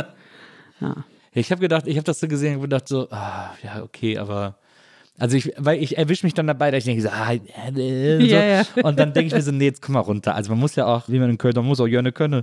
äh, und grundsätzlich ist das ja eigentlich total richtig, dass man Leuten auch verzeiht und dass man sagt, ja klar, ey, du hast Scheiße gebaut, Mhm. Ja. du hast es eingesehen, können wir jetzt auch alle weiterziehen. Also so. genau, da dachte ich auch, da ist jetzt nichts mehr an ihm als, als Ah, ja. einzelne Person, ist jetzt da wirklich nichts mehr zu holen. Genau, ja. glaube ich. Aber ich fand die Entschuldigung trotzdem so cheesy. Ja, ja, da ist halt einfach so ein, ich glaube, wir unter, äh, überschätzen, also mich eingeschlossen, oft solche Leute, ne? Man denkt so Leute, die besonders berühmt und erfolgreich sind, sind auch besonders schlau oder da, dadurch besonders durchtrieben, aber manche sind einfach so ein bisschen doof oder, oder mehr ist da einfach nicht als diese Ebene. Ich hatte, weil ich hatte, ich glaube, was mich so genervt hat an dem letzten Video, ist, dass ich das Gefühl hatte, dass er, dass er so, dass er versucht zu heulen. Also so, dass er Ja. so gehofft hat, auch vielleicht kommt mir, vielleicht rollt mir so eine Träne runter oder so. stimmt, stimmt, ja. Das hat mich, glaube ich, das hat mich, glaube ich, genervt. Aber ich wüsste auf jeden Fall einen sehr guten Kandidaten für das Popkultur-Momentum des ersten Halbjahres. Da hast du auch begeistert äh, drüber geschrieben.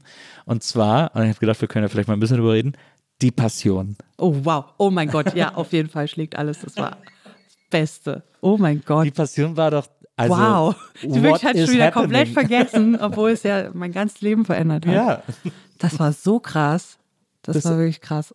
Da hat so viel drin gesteckt. Das war Also wirklich. ja, vor allem, wenn man so RTL-Fan ist. Also ich hatte das Gefühl, es hat mich auch sehr an irgendwie so eine Folge unter uns erinnert Ja. oder so, so vom, vom Spiellevel her. Äh, fantastisch. Ich habe auch gedacht, das kann einfach nicht wahr sein. Die ganze Zeit saß ich vom Fernseher und dachte, das kann nicht wahr sein. Und vor allem bin ich davon ausgegangen, dass alle so vorm Fernseher sitzen, Ja. weil auf Twitter fühlt es sich so an. Und dann komme ich am nächsten Tag ins Büro, ins Titanic-Büro und sage so, na Leute, wie krass war's? Wie geht's euch jetzt? Und alle so, hä, wieso? na, gestern, ne? hä? Die Passion, ne? Hast du das wirklich geguckt? Ich kam den ganzen Tag nicht drüber hinweg, ey. Das war wirklich nicht zu fassen, ja. Ja, ich saß auch, ich saß jetzt zu Hause vom Fernseher und dann kam Maria irgendwie von irgendeiner Reise nach Hause und es hat gerade angefangen, als sie da in der Mall stehen äh, und da Oh, sich da so treffen und, und dann kam sie rein und sieht das so zwei Minuten und sagt, was guckst du denn da? So, war sie sehr böse auf mich Was? äh, und ist dann aus dem Zimmer gegangen, aber ich habe es durchgezogen. Ja, wow. Also Alleine, also ja, alleine, wer da alles dabei war. Ja. Das war also, ich kannte auch wirklich alle, ich kannte erschreckenderweise auch alle Songs. Irre. Also ich fand es auch spannend, weil ich wirklich keine Ahnung hatte von der Geschichte. Ja. Also ich bin völlig atheistisch sozusagen aufgewachsen. Also ich habe es jetzt wirklich verstanden, worum es geht. Toll. Ja. Also erstmal, ich fand ja diese, also dieses Zusammenkommen war ja schon Ja. mal super, ne? Wie die einen mit dem, mit der Bahn kamen, Ja, ja. Äh, mit dem Bus, so mit Gil Klasse. und so. Ähm, Oh, Leif Eldin, den finde ich ja, auch so Leif süß. Eldin Ja. war, war, ja, war ja wirklich der tollste äh, Ja. im ganzen Stück. Und wie sie sich dann da so treffen, an der Rolltreppe, äh, mit Mark Keller auch, äh, Judas. Oh. Mark Keller, natürlich, Ja. klar, darf man nicht vergessen. Ich fand auch Alexander Klaas hat das super gemacht. Alexander, also war auf jeden Fall die beste Besetzung Ja, dafür, absolut, total. muss man wirklich sagen. Ja. ähm, also das war schon mal, das war toll inszeniert, wie sie, wie sie zusammengekommen sind. Dann auch Gottschalk als Erzähler die ganze Zeit. Dann gab es ja noch äh, Semmelrogge irgendwann. Semmelrogge war auch sehr gut. Semmelrogge war auch Man war auch so die ganze Auftritt. Zeit so, nein, das macht ihr jetzt nicht auch noch. Der auch noch?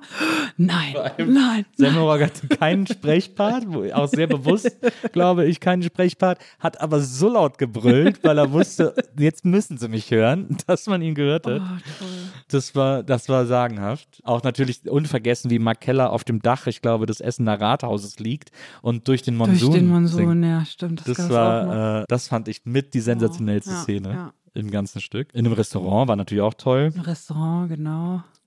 Das letzte Abendmahl, wo er ja vorher an der, an der Fritten Oh noch Gott. zwei Siehst du, das Currywürste hab ich auch schon wieder geschenkt genau. Schenkt. Oh Gott. Ja, der aber nicht reingebissen hat. Nee, der nicht, das, ich- sowas ist der ja nicht mehr. So ist Kalli nicht ja. mehr. Kalli nicht mehr. Dann Ingolf Lück, der irgendwie da Oh Gott, der- die, Sachen aus dem Auto räumt. Genau, der war an diesem Auto, aber war der Polizist? Nee, der war Nee, kein, nee. der hat einfach Also, nur da irgendwie so- rumgestanden. Das war ja auch toll, die Szene mit der, dieser Showdown mit der Polizei auch. auch Ich merke gerade, ey, ich wollte es danach unbedingt nochmal gucken, aber es gab es, glaube ich, nirgendwo mehr. Aber vielleicht machen sie das nochmal irgendwo. Und das, in die ja, in, in Holland gibt es ja schon, das kommt ja aus Holland, genau. was ich gelesen habe, und da gibt es das ja schon seit ein paar Ja, Jahren, jedes ja. Jahr irgendwie. Ich hoffe, dass das jetzt etabliert wird und auch einfach nochmal ein bisschen gewechselt wird mit, äh, mit dem Casting. Und das Sensationelle war ja, dass sie sozusagen, das wurde alles gegengeschnitten mit einer Gruppe von Leuten, die sie ein leuchtendes Kreuz durch Essen haben tragen lassen, die sie zwischendurch interviewt haben. Und zwar, ähm, das ist wirklich. Auch unglaublich. Also diese Produktion war ja seit einem Jahr geplant, Mhm. aber wenn man diese Interviews an dem Kreuz gesehen hat, hat man gedacht, da sind die jetzt alle von überrascht worden, dass die mit diesem Kreuz Genau, durch die Stadt gehen, genau. weil die Kamera nur hektisch gestolpert, Ja. die ganze Zeit umgefallen und so. Aber die haben schon die Leute offensichtlich ausgewählt Ja, nach ja. besonders dramatischen Geschichten so. Also da war irgendwie der Mann fast tot und dann doch nicht und deswegen hat man dann doch an Gott geglaubt und Aber was ich so schön daran fand, weil man hat so, die meisten Leute, die so erzählt haben, ne, die haben dann so, haben so eine Hand an dem Kreuz gehabt, und dann haben die so der Reporterin so im Gehen erzählt, aber so ganz normal. Man hat so gesehen, ja, die legen jetzt die Hand da an das Kreuz dran, damit so, ne, damit sie so Teil davon sind, aber die tragen das ja nicht irgendwie. Und dann wurde aber ein Typ interviewt, der sehr weit vorne an dem Kreuz stand und der war die ganze Zeit außer Atem, weil der das halt wirklich getragen hat und dann irgendwie noch seine Schicksalsgeschichte erzählen musste. Es war so toll. Also für mich war es auch so richtig Westdeutschland alles daran. Ne? War also, wirklich sehr westdeutsch. so, das war so sagen. toll Ja. irgendwie.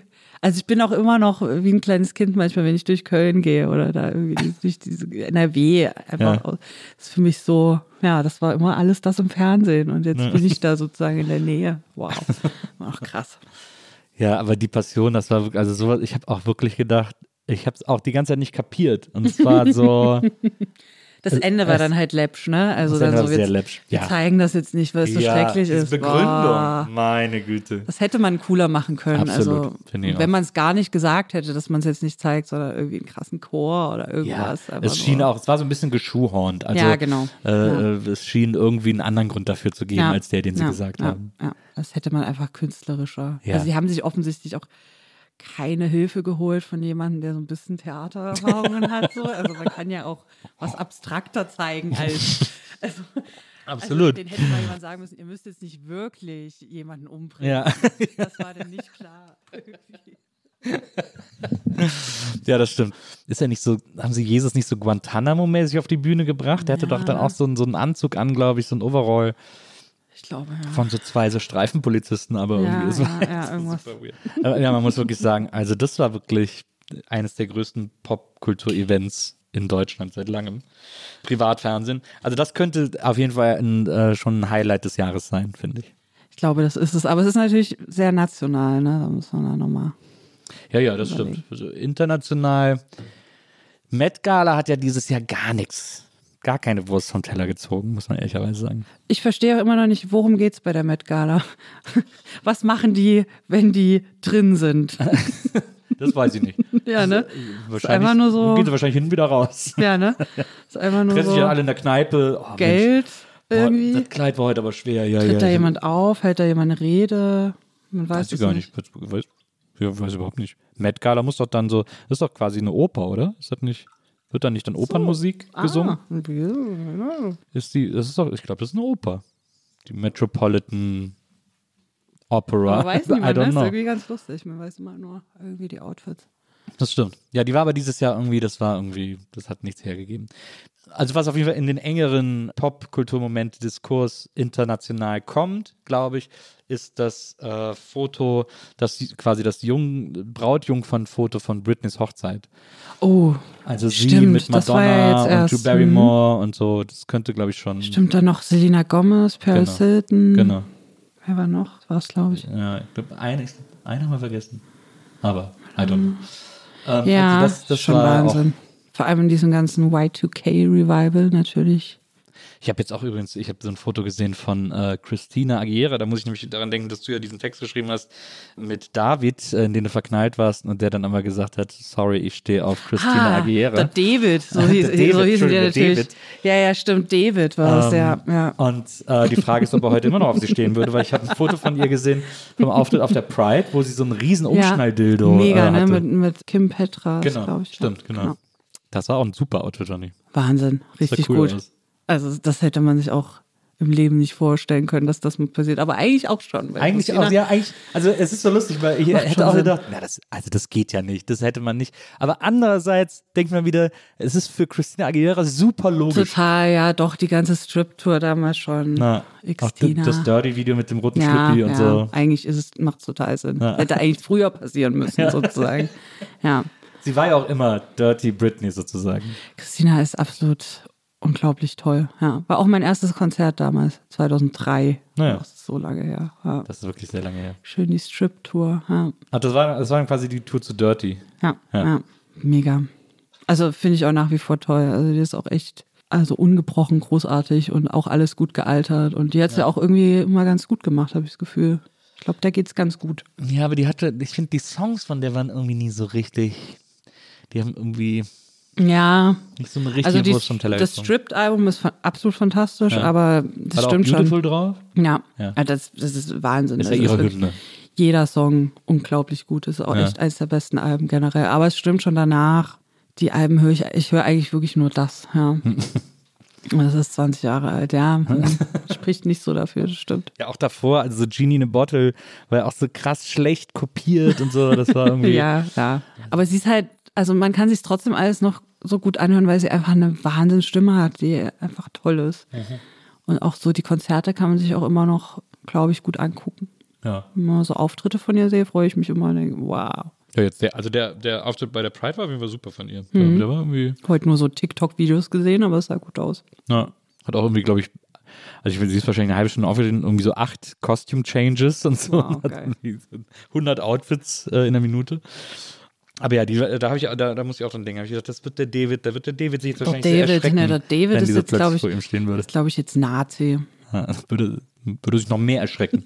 Aber David ist auch so ein Ossi-Ding, ne, dass man zu David David sagt. Das Ja. gibt's bei es gibt auch im Osten nicht. bestimmt auch so wie Mike, auch mit EI, gibt es bestimmt auch Davids mit E ganz viel. Nee, tatsächlich nicht. Nee? Aber es hieß niemand David. Niemand hieß David. Es hießen alle David. Der Tatsächlich. Mike mit AI wird auch ganz oft mit Genau, AI Mike mit. AI gab es viele, ja. Ja. Und Jans, nee, warte mal, Jan heißt es im Rest, Ja. bei uns diesen Jan, Jans zum Beispiel ist auch so ein Unterschied. Jan, weiß auch nicht. Es gibt einfach so kleine, so kleine Sachen. Ich spring hier wirklich quer durch die, äh, durch die, durch die Popkultur-Dinge. Hast du auch gerade eben mal kurz angesprochen, How I Met Your Mother. Als das damals lief, da hat man ja wirklich gedacht, boah, Kopf explodiert. Und das ist so schlau, dass jede Folge hat immer acht Ebenen und gleichzeitig ist es aber so witzig und die sind irgendwie alle so cute und so und ah, Lily und Marshall, we love them und so. Und wenn man das heute guckt, dann denkt man doch irgendwie, also bei Friends, wenn ich Friends heute gucke, denke ich, oh, ist immer noch witzig. Echt? Ja. Ich finde es, es gibt ein paar Sachen, die nicht gut gealtert sind, aber es ist so in, in der Grunddynamik und die Figurenzeichnung und so finde ich immer noch witzig. Mhm. Aber bei How I Met Your Mother, das gucke ich und denke, boah, das kann ich mir alles nicht mehr antun. Weil es Mhm. weil es so piefig wirkt irgendwie. Ich finde es beides gleich gut und schlecht Ja. heute, wenn ich gucke tatsächlich. Aber ja, ich bin halt voll mit How I Met Your Mother dann aufgewachsen. Für Friends, das habe ich auch erst später dann mal so ganz Ja. mir angeguckt. Ich finde bei beiden finde ich, also bei How I Met Your Mother ist echt schon auch so ein Ding wie bis nach Hause kommen, weil auch ich alles so gut kenne. Also ich habe wirklich keine Serie, glaube ich, öfter gesehen. Scrubs wahrscheinlich noch so ähnlich viel oder Buffy und so. Ne, also es gibt einfach so Serien, die man und Sex in the City natürlich. Aber How I Met Your Mother, ja, also genau wie bei Friends haben die einen Witz, der fast jede Folge kommt, nämlich jemand ist fett. So, das ist so der eine Witz Anfang der 2000er und in den 90ern gewesen. Aber sonst finde ich, ja, hast schon, wahrscheinlich habe ich es auch ein bisschen zu oft gesehen, dass ich gar nicht mehr so Was ist deine Lieblingsfolge? von How I Met Your Sag mal Mother. eine deiner es Lieblingsfolgen. gibt die Folge, wo Robin, die heißt, glaube ich, Unfinished oder so. Das ist eine, die habe ich immer wieder geguckt. Dann hat sie mit, oh, wie hieß er, oh, der auch Moderator war, Schluss gemacht und will ihn dann immer wieder anrufen und macht es dann doch nicht. Und am Ende ist so, ach, hat Ja. sich's dann gecheckt. Es ist einfach eine, also so überhaupt so Robin-Folgen fand ich dann im Nachhinein immer toll. Auch die, wo sie denkt, sie kriegt Kinder oder sie kriegt ein Kind und spricht dann zu ihren Future Kids Ja. sozusagen, so wie Ted. Und dann am Ende kommt aber raus, sie hat, sie ist doch nicht schwanger und so. Also ich fand dann doch die Robin-Folgen irgendwie immer, ja, ganz gut. Ich glaube, die beiden, aber ich kann dir jetzt gar nicht mehr genau sagen. Dann gibt's auch die Folge, wo so runtergezählt wird, ne, mit diesen wo, der, Zahlen. das ist doch, wo der Vater von Das ist Marshall der Vater stirbt. von Marshall. Ja. Also ich finde dann schon diese, Das fand ich auch diese gut, sehr aber da hab ich Das ist ja so bei Scrubs geheult. auch so. Genau, es gibt bei Scrubs diese drei Folgen, wo Lavin stirbt, wo der Ja. eine Typ die ganze Zeit tot ist und Dr. Cox checkt erst am Schluss. Also es gibt so diese, und dann weiß man, dann läuft das Lied von Keen und dann läuft, was Ja, ja. weiß ich, Coldplay, Stimmt, ne? ja. Und bei How I Met Your Mother ist es auch so. Und das ist schon irgendwie immer noch, immer noch toll. Und da, wo man weiß, man wird einfach schon irgendwie am Ende heulen. Und Ja, ja. es ist so rund und man kann relaten damit. Und aber ich glaube, ich muss auch immer noch mal, wenn ich es jetzt gucken würde, würde ich bestimmt auch immer noch lachen hier und da. Ja, So ja. Also ich, ich glaube, die Folge, die mir äh, in Erinnerung geblieben ist, wo ich, glaube ich, mit am meisten gelacht habe, ist die, wo äh, Marshall und Ted bekifft durchs Stadion laufen. Ja, mega. Die, und dann An am muss Schluss ich auch alles auflisten mit dieser Ja. Pappaufsteller und so. muss ich voll oft denken, wo dann nur zwei Minuten vergehen genau. und, und die denken halt, genau, die waren irgendwie drei Stunden unterwegs. Die ist Es schon sehr, die ist schon es sehr gibt schon witzig. tolle Folgen nach Ja. wie vor. Ich finde auch das Ende gut. Das habe ich mir auch irgendwie vor zwei Jahren oder so nochmal angeguckt. Ich fand's auch okay. Alle haten das gut. ja so. Ich fand's aber okay. Ich finde es auch gut. Ich finde, es macht auch Sinn. Ja. Ja. Nö, ach, Wer war, wer war deine liebste äh, Freundin von Ted? Freundin von Ted? Puh. Ja, wahrscheinlich Robin, ne? Ich fand die alle so ein bisschen. Stella? War Stella? Stella war die Bäckerin, ne? Nee. Nee, das war ähm, Victoria. Nee, Victoria war die beste wahrscheinlich. Aber die war auch ein bisschen komisch. Also die war nicht so Ja, ein gut bisschen komisch war die auch. Ja, fand Also auch. erst war die so bodenständige Girl, dann war sie aber irgendwie mit Klaus aus Deutschland zusammen. eh gut. Die, eh, in, der, in der letzten Staffel, wo er dann, äh, Ja. wo er dann Deutsch spricht ja, und alle so. lebenslanger Schicksalsschatz. Das sagt man bei uns in Deutschland. Nein. Und man merkt dann so, dass dass man doch so einen leichten Nationalstolz in sich trägt. Das sagt bei uns niemand. Und dann schämt man sich. Und ja, scheißegal. Das ist immer toll, wenn die so Deutsche haben, ne? Die dann so. Das stimmt. Ja, das stimmt. Gibt's ja immer eigentlich in jeder. Stackenblocken.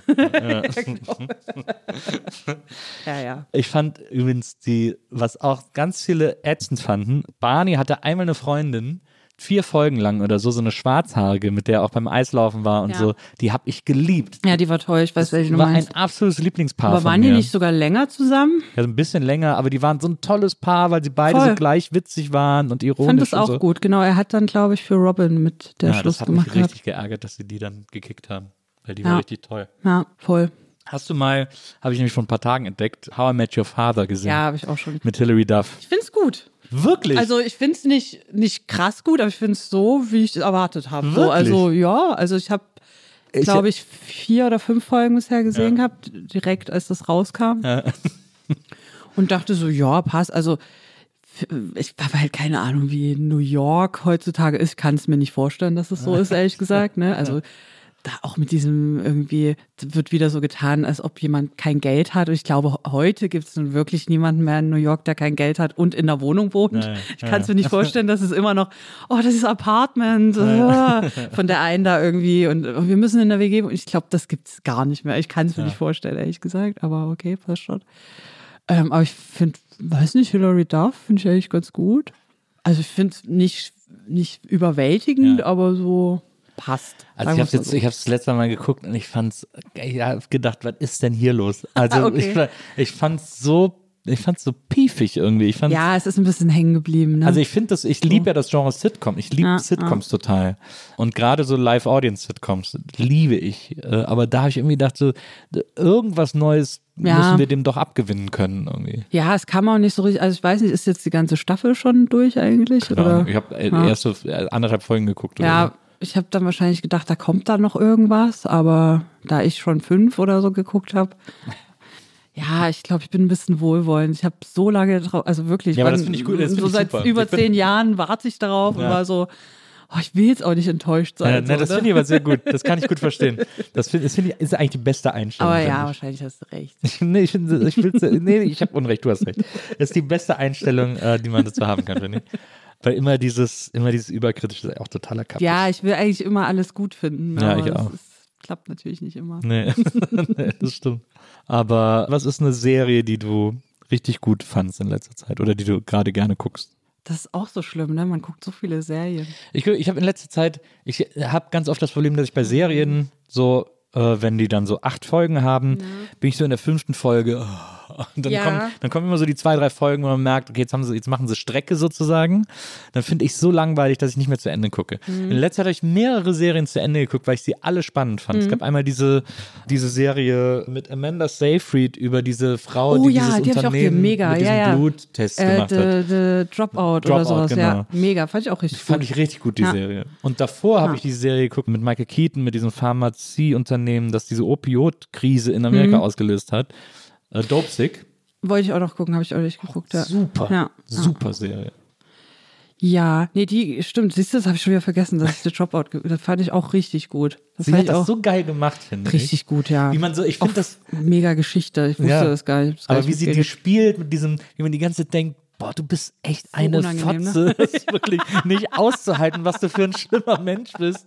Und aber, aber wie, Ja. wie die das so spielt, dass sie immer denkt, dass sie, also, dass sie allen so er, erhaben ist und dass Ja, sie so ja, allen so überlegen ist. Und, so. Und trotzdem auch gut, dass, also man glaubt schon, dass sie aber, ja, eigentlich dieses Finn Kliman-Ding, ne, dass sie wirklich am Anfang Genau. denkt, sie macht halt was Gutes so.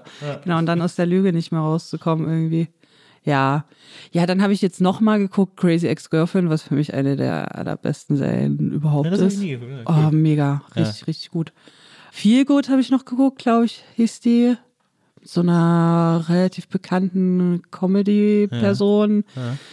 Wo es auch so ein bisschen, also eher ein, ein äh, interessantes Thema um so Grooming geht Ah, ähm, in der Geschichte, aber super gemacht irgendwie. Ja. Ja.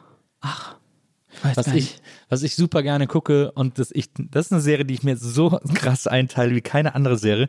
Nämlich immer nur mal, wenn ich mich mal mit dem Essen vor den Fernseher setze, dann gucke ich eine Folge Mhm. und dann, weil ich will es nicht bingen, ich, will's, ich will so lange wie möglich was davon haben, ist uh, What We Do in the Shadows. Nee, das kenne ich gar Das nicht. ist äh, eine Serie mit, äh, da spielt unter anderem der Typ mit der äh, Jermaine äh, Clement von Flight of the Concords. Der äh, spielt da mit und noch so, äh, ach so, und der und der Typ von IT Crowd, ich weiß nicht, ob du IT Crowd Auch geguckt nicht, hast, nee. der da den Boss Mhm. gespielt hat. Matt Berry heißt der, auch toller Musiker. Und die sind äh, Vampire in New Jersey.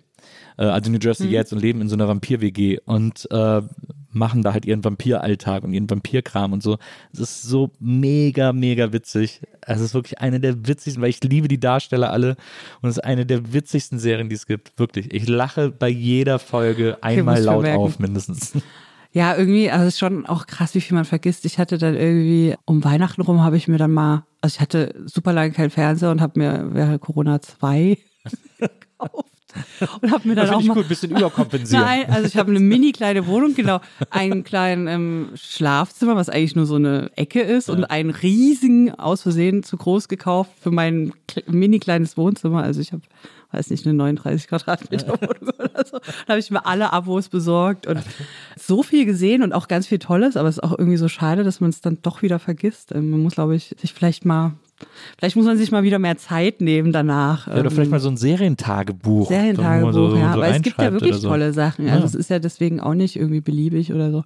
Ich mochte auch die neue Sex in the City Staffel als, glaube ich, einziger Mensch auf der Welt. Nein, das sagen viele, dass sie die Echt? machen. Ich Ah, fand super. Sex and City Das immer, immer schlimm, Fand deswegen richtig toll. darf ich da nicht drüber Ja, reden, aber ja. äh, oder kann ich gar nicht, aber ich habe ganz viele gehört, die die ganz toll Sehr fanden. gut, sehr gut. Obwohl ja Samantha, glaube ich, nicht mehr dabei Genau, ist. Ne? ja. Aber die ist ja dafür bei How I Met Your Father dabei. Ja. Stimmt. sozusagen. Das passt ja dann wieder. Und so schließt sich der Kreis.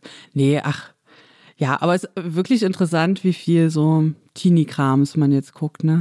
Ja, ja, Also stimmt. Euphoria, dann jetzt Stranger Things habe ich jetzt natürlich auch angefangen, die neue Staffel, die ich auch bisher total gut finde. Da habe ich nur die erste gesehen und ich fand es irgendwie boring. Ja, aber die dritte Staffel fand ich more boring, glaube ich. Also da habe ich gar keine Erinnerung mehr. Und das fand ich jetzt eigentlich schon wieder erfrischend, weil viel mehr Kinder jetzt und dadurch passiert irgendwie mehr und so. Ja, irgendwann gucke ich das bestimmt auch nochmal. Aber Ja, ich fand, mir ist tatsächlich, jetzt hätte ich fast Mariah Carey gesagt, äh, Winona Ryder Ja. irgendwie so auf die Ketten gegangen. Ich finde die so schlecht.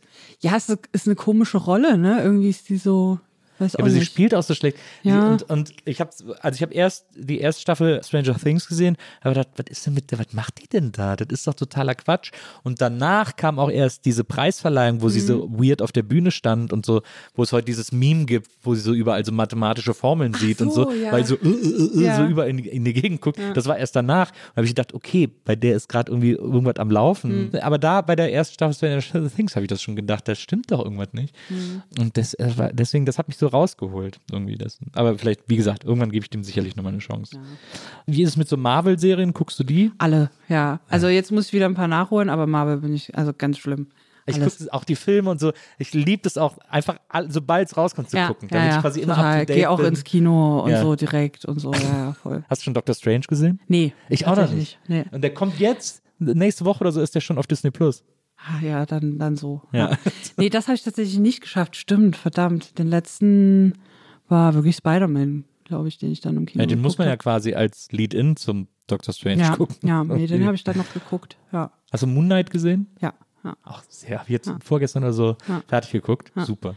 Ja, Disney Plus muss ich gestehen, ey, man will ja keine Werbung machen, aber das ist ein Abo, das sich wirklich lohnt, ey. Leider, leider. Ja, das stimmt. Ich habe auch erst gedacht, ach komm, nee, Quatsch, reicht doch hier Netflix und jetzt bin ich so, nee, nee, nee, Disney Plus. Und RTL Plus braucht man auch.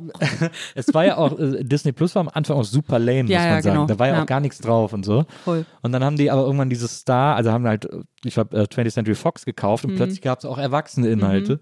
Und dann haben sie mit den Marvel-Serien angefangen. Und das hat sich ja dann schon spätestens ab Wonder Vision gelohnt. Oh, das war die beste, Ja, oder? die war unglaublich, unglaublich. Die war echt, da war ich wirklich fassungslos, wie gut eine Ja. Serie sein kann. ja wirklich. Und auch dieses Thema Trauer mal so lang und breit so erzählen. Na, Absolut, also die finde ich am besten, definitiv. na finde ich Ja. auch, die fand ich auch Hier sensationell. Dingens, Loki? Loki, da bin ich nach der dritten Folge. Ich auch. So. Ja. Ich, also, ich wollte sie gut finden, Ja, weil ich ich liebe auch. Loki, ich liebe den Charakter, ich Ja. liebe Tom Hiddleston. Äh, Ich fand das Setting auch originell und so, aber irgendwie Nee. hat die nicht so richtig gekickt. Nee, fand ich auch langweilig. Und dann kommt ja jetzt eine zweite Staffel. Naja, vielleicht, vielleicht nochmal versuchen. oh Gott. Aber ja, man muss, glaube ich, aufhören, sich zu quälen, weil man so denkt, man muss irgendwie, Ja, also da auch noch mit Spaß sich quälen. Ach du meine Güte. naja, total. Ich bin mal, bei Moonlight bin ich mal gespannt, ob es eine zweite Staffel gibt. Bei Mhm. äh, jetzt Maria hat irgendwie dann, nachdem wir es fertig geguckt haben, äh, mal gegoogelt. Und dann gab es so auf Twitter einige in Amerika, ein paar User, die gesagt haben, sie hätten äh, auf Disney Plus, wären sie zu so einem, zu so einem äh, zu so einer- Geheim. Nee, äh, äh, wie nennt man das? Äh, die, die, die sind plötzlich im, auf der Disney Plus Oberfläche zu so einer Umfrage eingeladen worden. Ah, wie gefällt okay. Ihnen Moon Knight? Ah, Mhm. Oder wie hat Ihnen Moon Knight gefallen und so. Deswegen ist anscheinend Disney noch nicht sicher, ob sie es weitermachen oder nicht, sondern Mhm. Okay, wollen jetzt wow. da so ein bisschen Marfo machen.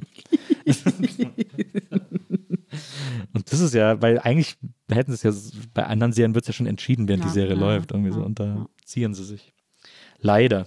Weil das wäre, das würde mich schon freuen, wenn es das ist halt wahrscheinlich heutzutage anders, ne? Weil man nicht mehr so Pilotfolgen dann macht, die im Fernsehen erstmal getestet werden, sondern schon gerade bei Marvel, ne, dann wird halt die ganze Staffel schon produziert, auf Disney Plus gehauen und dann, ja, ist natürlich blöd, wenn es nicht läuft. Wie hast du äh, Eternals gesehen? Da bin ich eingeschlafen. Ja, tatsächlich. Also ich habe den letztens, also nicht im Kino dann Ja. tatsächlich, angefangen und bin eingeschlafen und eigentlich quäle ich mich dazu. Ich schlafe nicht bei Filmen an, ich mache dann aus und dann hatte ich aber so, ist auch egal. Dann bin ich, glaube ich, zum Kampf nochmal aufgewacht, äh, oder einer Ja. der Kämpfe nochmal aufgewacht. Muss jetzt, glaube ich, ich glaube, ich habe eine Stunde davon irgendwie verpennt, weiß nicht. Aber ich weiß, wie es ausgegangen ist und so. Das ist doch schön. Das, das Wichtigste ist, ist ja immer die Post-Credit-Scene. genau, genau. Ja, ja, die habe ich Die gesehen. war, ja, die war toll bei Eternals. die war toll, die habe ich auf wir jeden alle Fall sehr gesehen. aufgeregt gewesen, als wir, Ja. als wir ihn da gesehen haben. Olle. Ihmchen. Ja. Das war, äh, das war auch schön. Aber den, den habe ich extra noch im Kino gesehen und dann war der zu Ende und habe ich gedacht, oh Gott, Gott sei Dank ist der, ist der vorbei. Und ich fand ihn aber gar nicht so schlecht, aber auch nicht, es ist ein ganz seltsamer Film. Mhm. ja. Irgendwie. Nee, war so Black Widow fand ich toll und Black hier der. Hawkeye-Film. Die, Hawkeye-Serie. Nee, stimmt, Serie war das ja auch. Ja, Serie. war, das war auch so eine Ach, schöne. Das alte Action-Serie. Fand ich auch gut. hab das schon in meinem Kopf, aber es war auch so, waren so ein paar Folgen nur, ne? Ah ja, ja, ja. stimmt, die fand ich auch Film gut. Kopf, ne? Die hat mir auch gut gefallen. Ja, es ist, das, ich liebe das auch sehr. Bin auch jetzt auf die ganzen Filme noch gespannt, die da jetzt kommen. Mhm. Ähm, Aber es ist doch nicht alles gut, das, das ist leider so. Nee, das stimmt. Ja, das stimmt. Aber, aber das Gute ist ja bei diesen Marvel-Sachen, dass man da, die Sachen, die nicht so gut sind, kann man immer so gut als so Übergang nehmen. Ja, zu genau. Dann weiß man, was dann vielleicht noch passiert. Genau, So, ja. na, genau. Deswegen kann man das irgendwie gut ertragen, finde ich. Weil äh, irgendwas Spannendes kommt immer. Es gibt noch so viele Themen, die ich mit dir noch, die ich mit dir noch anreißen will, äh, über die ich mit dir noch sprechen will. Zum Beispiel der ESC. Du hast geschrieben, dieses Jahr konntest du ihn leider nicht gucken. Boah, war das schrecklich. Also ich bin eh nicht ganz so ESC-Ultra gewesen und würde es aber endlich gern mal werden, weil das natürlich mega ist, aber irgendwie kam es immer nicht dazu, weil immer was anderes ist. Ja.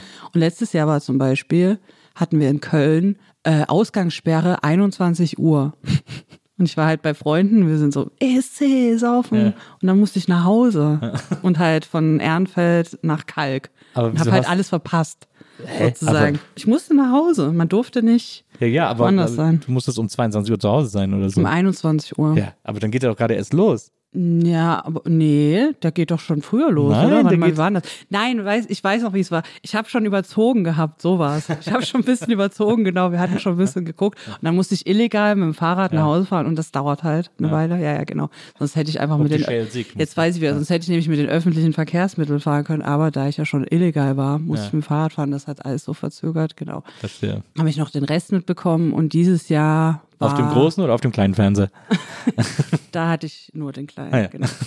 Und dieses Jahr war eine Veranstaltung, da war ich in Berlin, äh, Rosa-Luxemburg-Stiftung mit Podiumsdiskussion und ja, oh, wer macht denn an dem Abend eine Podium? irgendwelche linken Leute. Nur die freudlosen Linken. Genau, ja, Wo alles genau. immer ernst, wahrscheinlich eine Diskussion über Arbeiter oder so, während die ganze Welt ESC guckt. Ja, wie können ja. wir den, den Kohlearbeiter äh, aus dem Stollen holen? Genau das war das Thema. Nee, genau, und dann war es aber auch lustig und dann bin ich halt in der Kneipe gewesen, Naja. hab nichts mitgekriegt. Aber es war ja klar, wer gewinnt. Und ich warte so darauf, dass ich mal so wirklich so einen SC-Moment habe. Es ist immer irgendwas da. Das Jahr davor ist es ja ausgefallen sogar. Es ist, ist, Genau. ist, Das war ganz furchtbar. Sie haben es geschafft. Dann war ich auch mal irgendwie mal in der Kneipe oder so oder als Kind mal, aber ich fand es früher immer uncool. Weiß Ja. ja. ich warum. Und jetzt denke ich mir, irgendwann geht's los. ich glaube, die 30er sind eh die beste Zeit dafür. Das stimmt. um Aber da- ESC-Fan zu werden. Da kannst du dich wirklich was freuen. Ja, äh, dieses Jahr war es auch wieder super. Kann auch nie mit, also bisher, ich finde es immer toll, wenn dann Leute sagen, und das Land ist bisher noch nicht ähm, reingedickt in diese Welt irgendwie. Ja. Letztes Jahr auch, als, als Manneskin gewonnen haben, dass die für eine krasse Karriere daraus Mhm. Die gemacht haben echt, ja. Das ist ja sind wirklich. ja immer noch, glaube ich, Ja. ne? ganz gut Wir erfolgreich. gehen irgendwie auf Welttournee, haben bei SNL gespielt. Äh, voll gut. total krass. Das war ja früher nie so, ne? Da waren Nee. die ja dann immer wieder Ja, weg ja. vom Fenster. Ferner liefen. Ja. Äh, deutsche Beitrag wie immer sensationell gut gewesen, aber ja.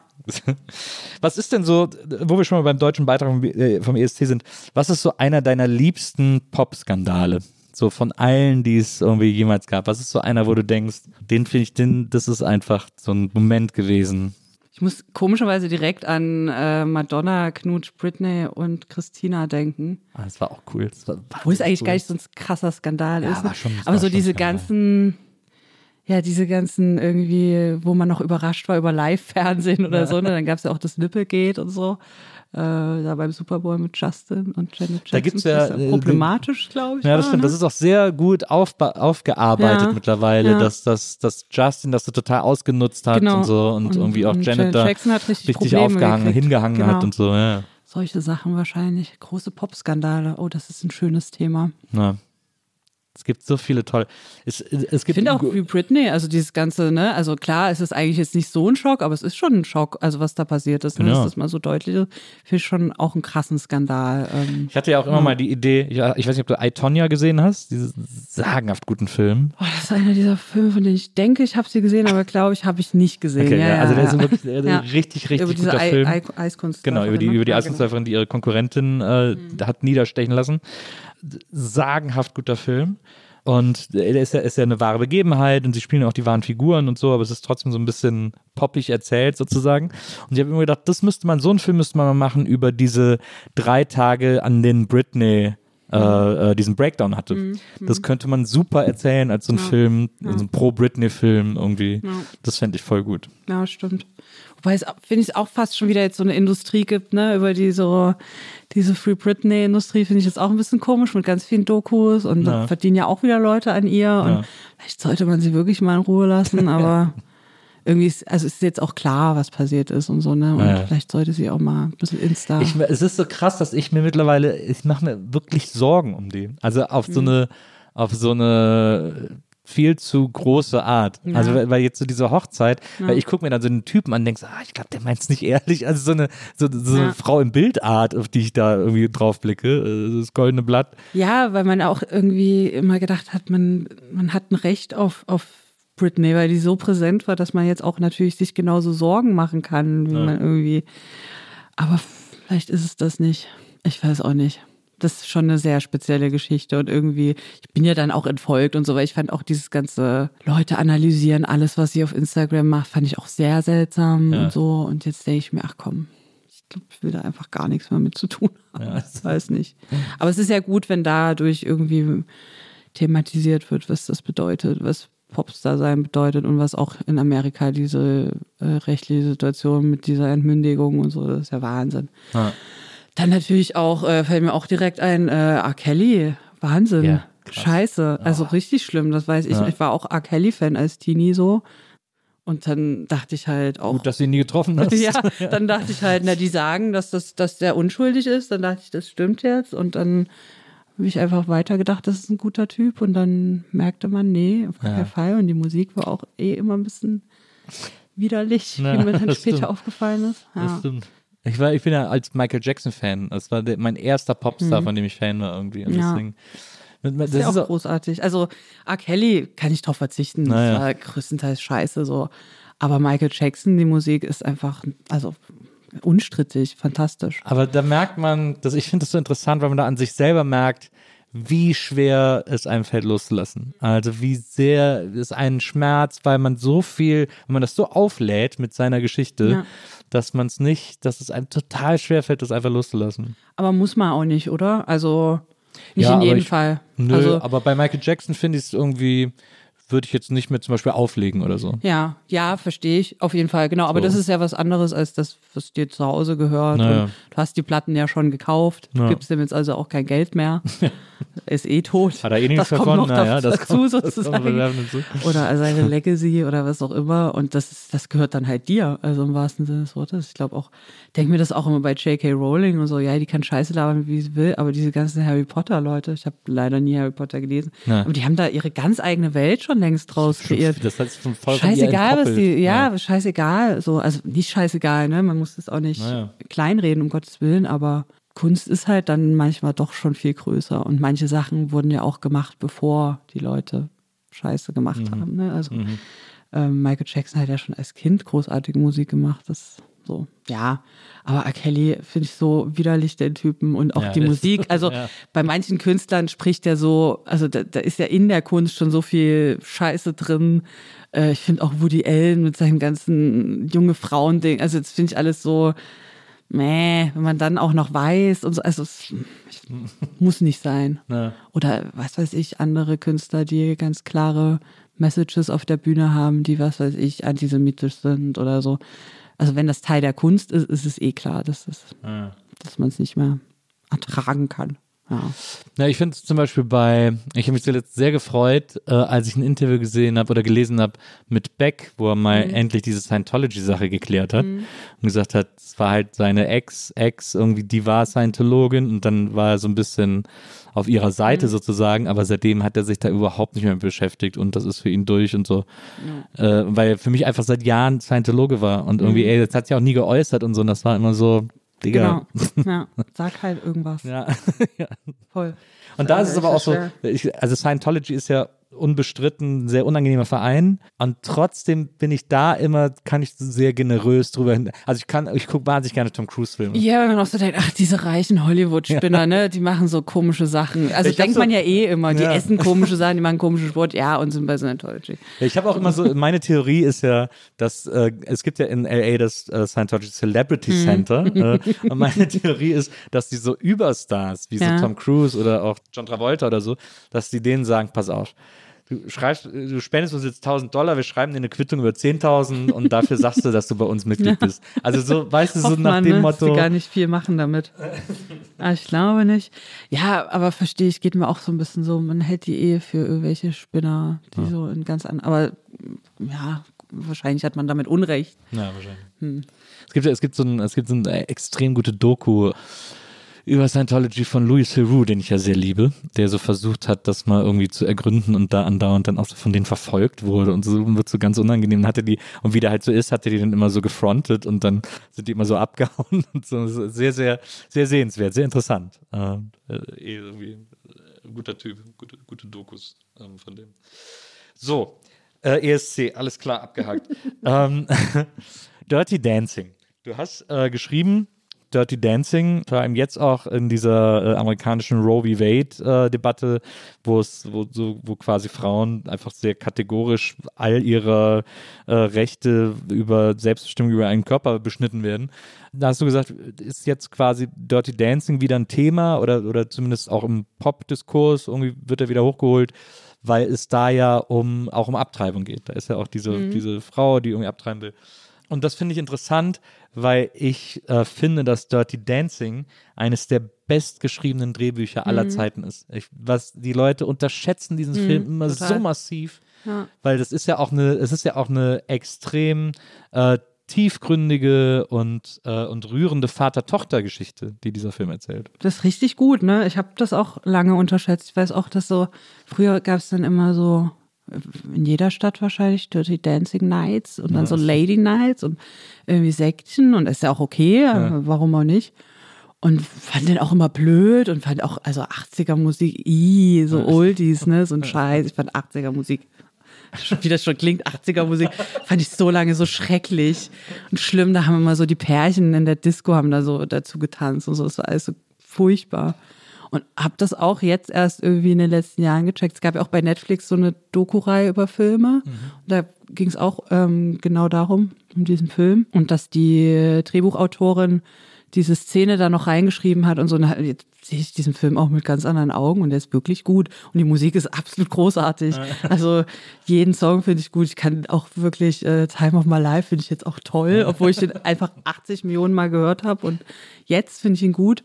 Ja, so ist es manchmal, ne? dass man Sachen irgendwie erst später versteht oder gut findet. Genau, und die Drehbuchautorin hat diese Szene dann noch, ähm, glaube ich, wenn ich es richtig verstanden habe, relativ spät dann noch reingeschrieben und musste die auch verteidigen, Ja. wohl, ähm, um genau davor zu warnen, also vor diesen illegalen Abtreibungen. Also Hat Dirty das so Dancing, sehr vorhergesehen. der das- spielt ja in den 60ern, glaube Genau. ich, ne? Genau. Und ähm, da gab es halt diesen Fall noch nicht, diesen Präzedenzfall. Und sie wollte das unbedingt als Warnung so ein bisschen, genau, so könnte es wieder sein, Ah. wenn wir nicht aufpassen. Total krass, ja. Sehr visionär. Total, ja. Nee, und also, ja, einfach mit einer Selbstverständlichkeit, wie das Thema da so früh sozusagen. Also das ist Ja. natürlich nicht früh, aber heute gehen ja immer noch Leute auf die Barrikaden, wenn Abtreibung irgendwo ein Thema ist. Und es ist ja total selten Thema. Ähm, Naja. Oder meistens so Thema, dann hat sich die Frau kurz vorher doch noch dagegen entschieden und so. Naja. Ja, Ja, man sieht krass. das ja auch. Ich meine, wir haben in Amerika jetzt die extremen Situationen mit dieser, mit dieser Supreme Court Entscheidung, aber in Deutschland haben wir auch dieses völlig lächerliche Verbot immer noch Ja, im Gesetzestext stehen, genau. das ja jetzt abgeschafft werden soll, aber das auch eigentlich schon seit 50 Jahren abgeschafft gehört. Naja, irgendwie. genau, ne? Und das ist immer so ein bisschen so ein, so ein Wink mit dem Zaunfall. So seid euch nicht zu sicher. So, man kann auch alles wieder zurückdrehen. Das ist so ein bisschen so eine Warnung. Also irgendwie, ja. Ja, und jetzt sieht man es ja mal wieder. Ja. Ja. Und man sieht es ja in anderen Ländern auch, dass es immer wieder zurückgedreht werden kann. Ja. Also das sind auch so Momente, wo ich wirklich verzweifle an der Welt, weil es gibt einfach Sachen, die ich nicht checke. Diese, Ja. ich checke nicht, weil so egal von welcher Seite ich es aus betrachte und wie sehr ich versuche es nachzuvollziehen, ich checke nicht, wie eine Hälfte der Menschheit, die andere Hälfte, ich, ich überschlage jetzt, ähm, so kategorisch versucht klein zu halten. Also Mhm. es ist einfach diese, diese, diese Patriarchat ist einfach so krass sinnlos auch einfach. Ja, ne? Ja, wenn es irgendwie sinnvoll wäre für den, also es ist nicht mal für den Fortbestand Ja. der Welt sinnvoll, weil Total. es eh zu, also genau, einerseits sagen Rechte, wir können nicht alle aufnehmen, wir können uns nicht um alle kümmern, aber trotzdem sollen alle Kinder kriegen. Ja. Ähm, mal davon ab, dass ja nicht jede Schwangerschaft zu einem Kind führt. Das vergessen die halt auch immer, dass so ganz, ganz viel äh, in einem hohen Prozentzahl auch noch schiefgehen kann bis zur zwölften Woche. Ich ärgere mich auch besonders über so Sachen, die keinen Sinn machen, also die so doof sind. So, ich will dann lieber, weiß nicht, also es gibt ja auch misogyne Sachen, die ich zumindest, also wo ich so verstehen kann, wo das herkommt, also nicht gut finde, aber ich kann verstehen, kann man argumentieren, aber manche sind so richtig doof auch. Ja. Ja, das ärgert besonders, stimmt. Ja, das finde ich auch. Aber Dirty Dancing, ich, ich bin ein, ich liebe She's Like the Wind. Das ist Unglaublich. am Ja. Schluss, dieser Schlussteil dieses Songs, der Ja, ist so auch richtig gut jetzt. sensationell gut. 80s Musik. Ja, ach, Patrick Swayze, er fehlt sehr. Auf Patrick jeden Swayze, Fall. George Michael, die äh, Prince, die hätte ich gerne alle wieder. Ja. Die fehlen, die fehlen wirklich sehr. Liebe Paula, Mhm. das war ein sehr großer Spaß heute mit dir. Ich äh, würde mich sehr freuen, wenn wir das nochmal weiterführen Ja. irgendwann. Äh, wenn es vielleicht so, vielleicht machen wir zum Ende des Jahres so, ein, so einen Popkultur-Rückblick Boah, auf mega gern. 22. Sehr Das wäre cool. Idee, ja. Wenn du dann nochmal kommen Dann bereite ich mich auch vor. Ja, und dann nehmen wir vielleicht noch Linus mit dazu Ja. oder so und dann machen wir hier eine große Runde und Oh, das ist reden eine über die. gute Idee. Das ist, oh, das machen wir. Ja. Das ist super. Das ist hier sofort, ich notiere es sofort äh, auf meinen Zettel. Geil. Äh, dann, das, das wird der Hammer. Cool. Äh, vielen Dank erstmal, dass du heute hier Ja, gewesen danke bist. dir. Äh, dass, ich dich, dass ich dich kennenlernen durfte, dass wir dich kennenlernen durften, dass wir einmal hier irgendwie so überall durchgeritten sind. Super Busen heißt äh, dein aktueller Roman. Du schreibst auch schon am neuen, habe ich Ja. gelesen. äh, aber ja, wir wissen alle, wie Schreiben funktioniert. Läuft super. mal besser, mal schlechter. Ich habe auch, ich habe gerade, ich habe auch gerade mein neues Buch geschrieben. Oh. Und das war, ich erzähle kurz die Geschichte. Ja. Ähm, völlige Transparenz hier. Ähm, anders als Finn Kliman. Ich, ich habe dieses Buch geschrieben und ich habe mir vorher so Kapitel aufgeschrieben, die ich so, die ich schreiben will. Und dann habe ich die Kapitel alle einzeln geschrieben, weil ich so quasi in die Themen irgendwie rein wollte. Und dann war ich irgendwann fertig, weiß gar nicht, acht, neun Kapitel oder so. Und dann habe ich gedacht, okay, dann füge ich das jetzt zusammen und dann kann ich es an den Verlag schicken und dann haben wir es irgendwie erledigt. Und ich habe vom Verlag so eine Mindestzeichenzahl bekommen, die sie quasi für die geplante Länge des Buchs brauchen.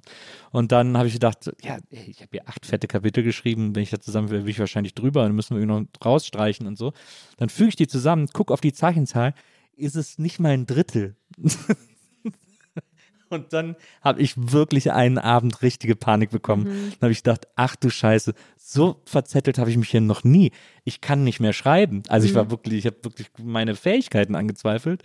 Und dann habe ich mit Maria gesprochen, dann hatte sie noch so zwei, drei Ideen, was man noch schreiben kann. Und dann habe ich einfach weitergeschrieben. Mhm. Und dann, irgendwann hatte ich dann so eine Zeichenzahl, mit der wir alle leben konnten.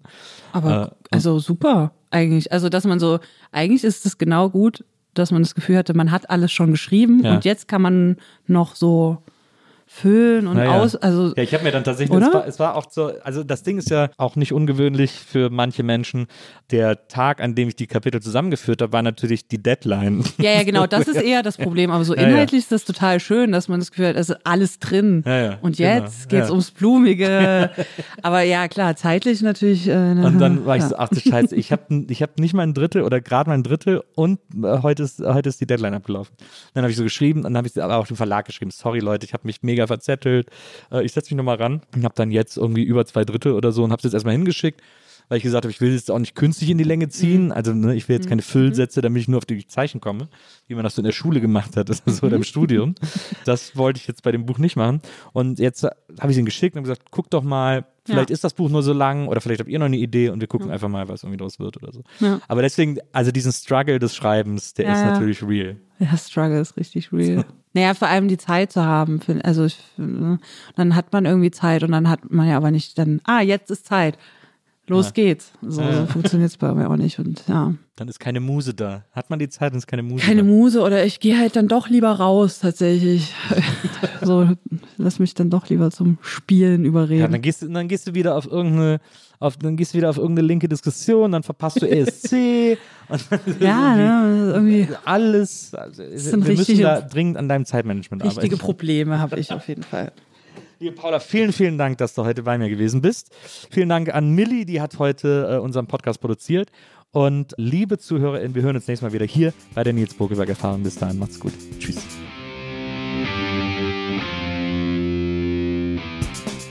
Die Nils Bokeberg Erfahrung. Von und mit Nils Bokeberg. Eine Produktion von Pool Artists. Team Wenzel Burmeier, Lisa Hertwig, Maria Lorenz Bokeberg, Frieda Morische und natürlich Nils Bokeberg. Nils Bokeberg.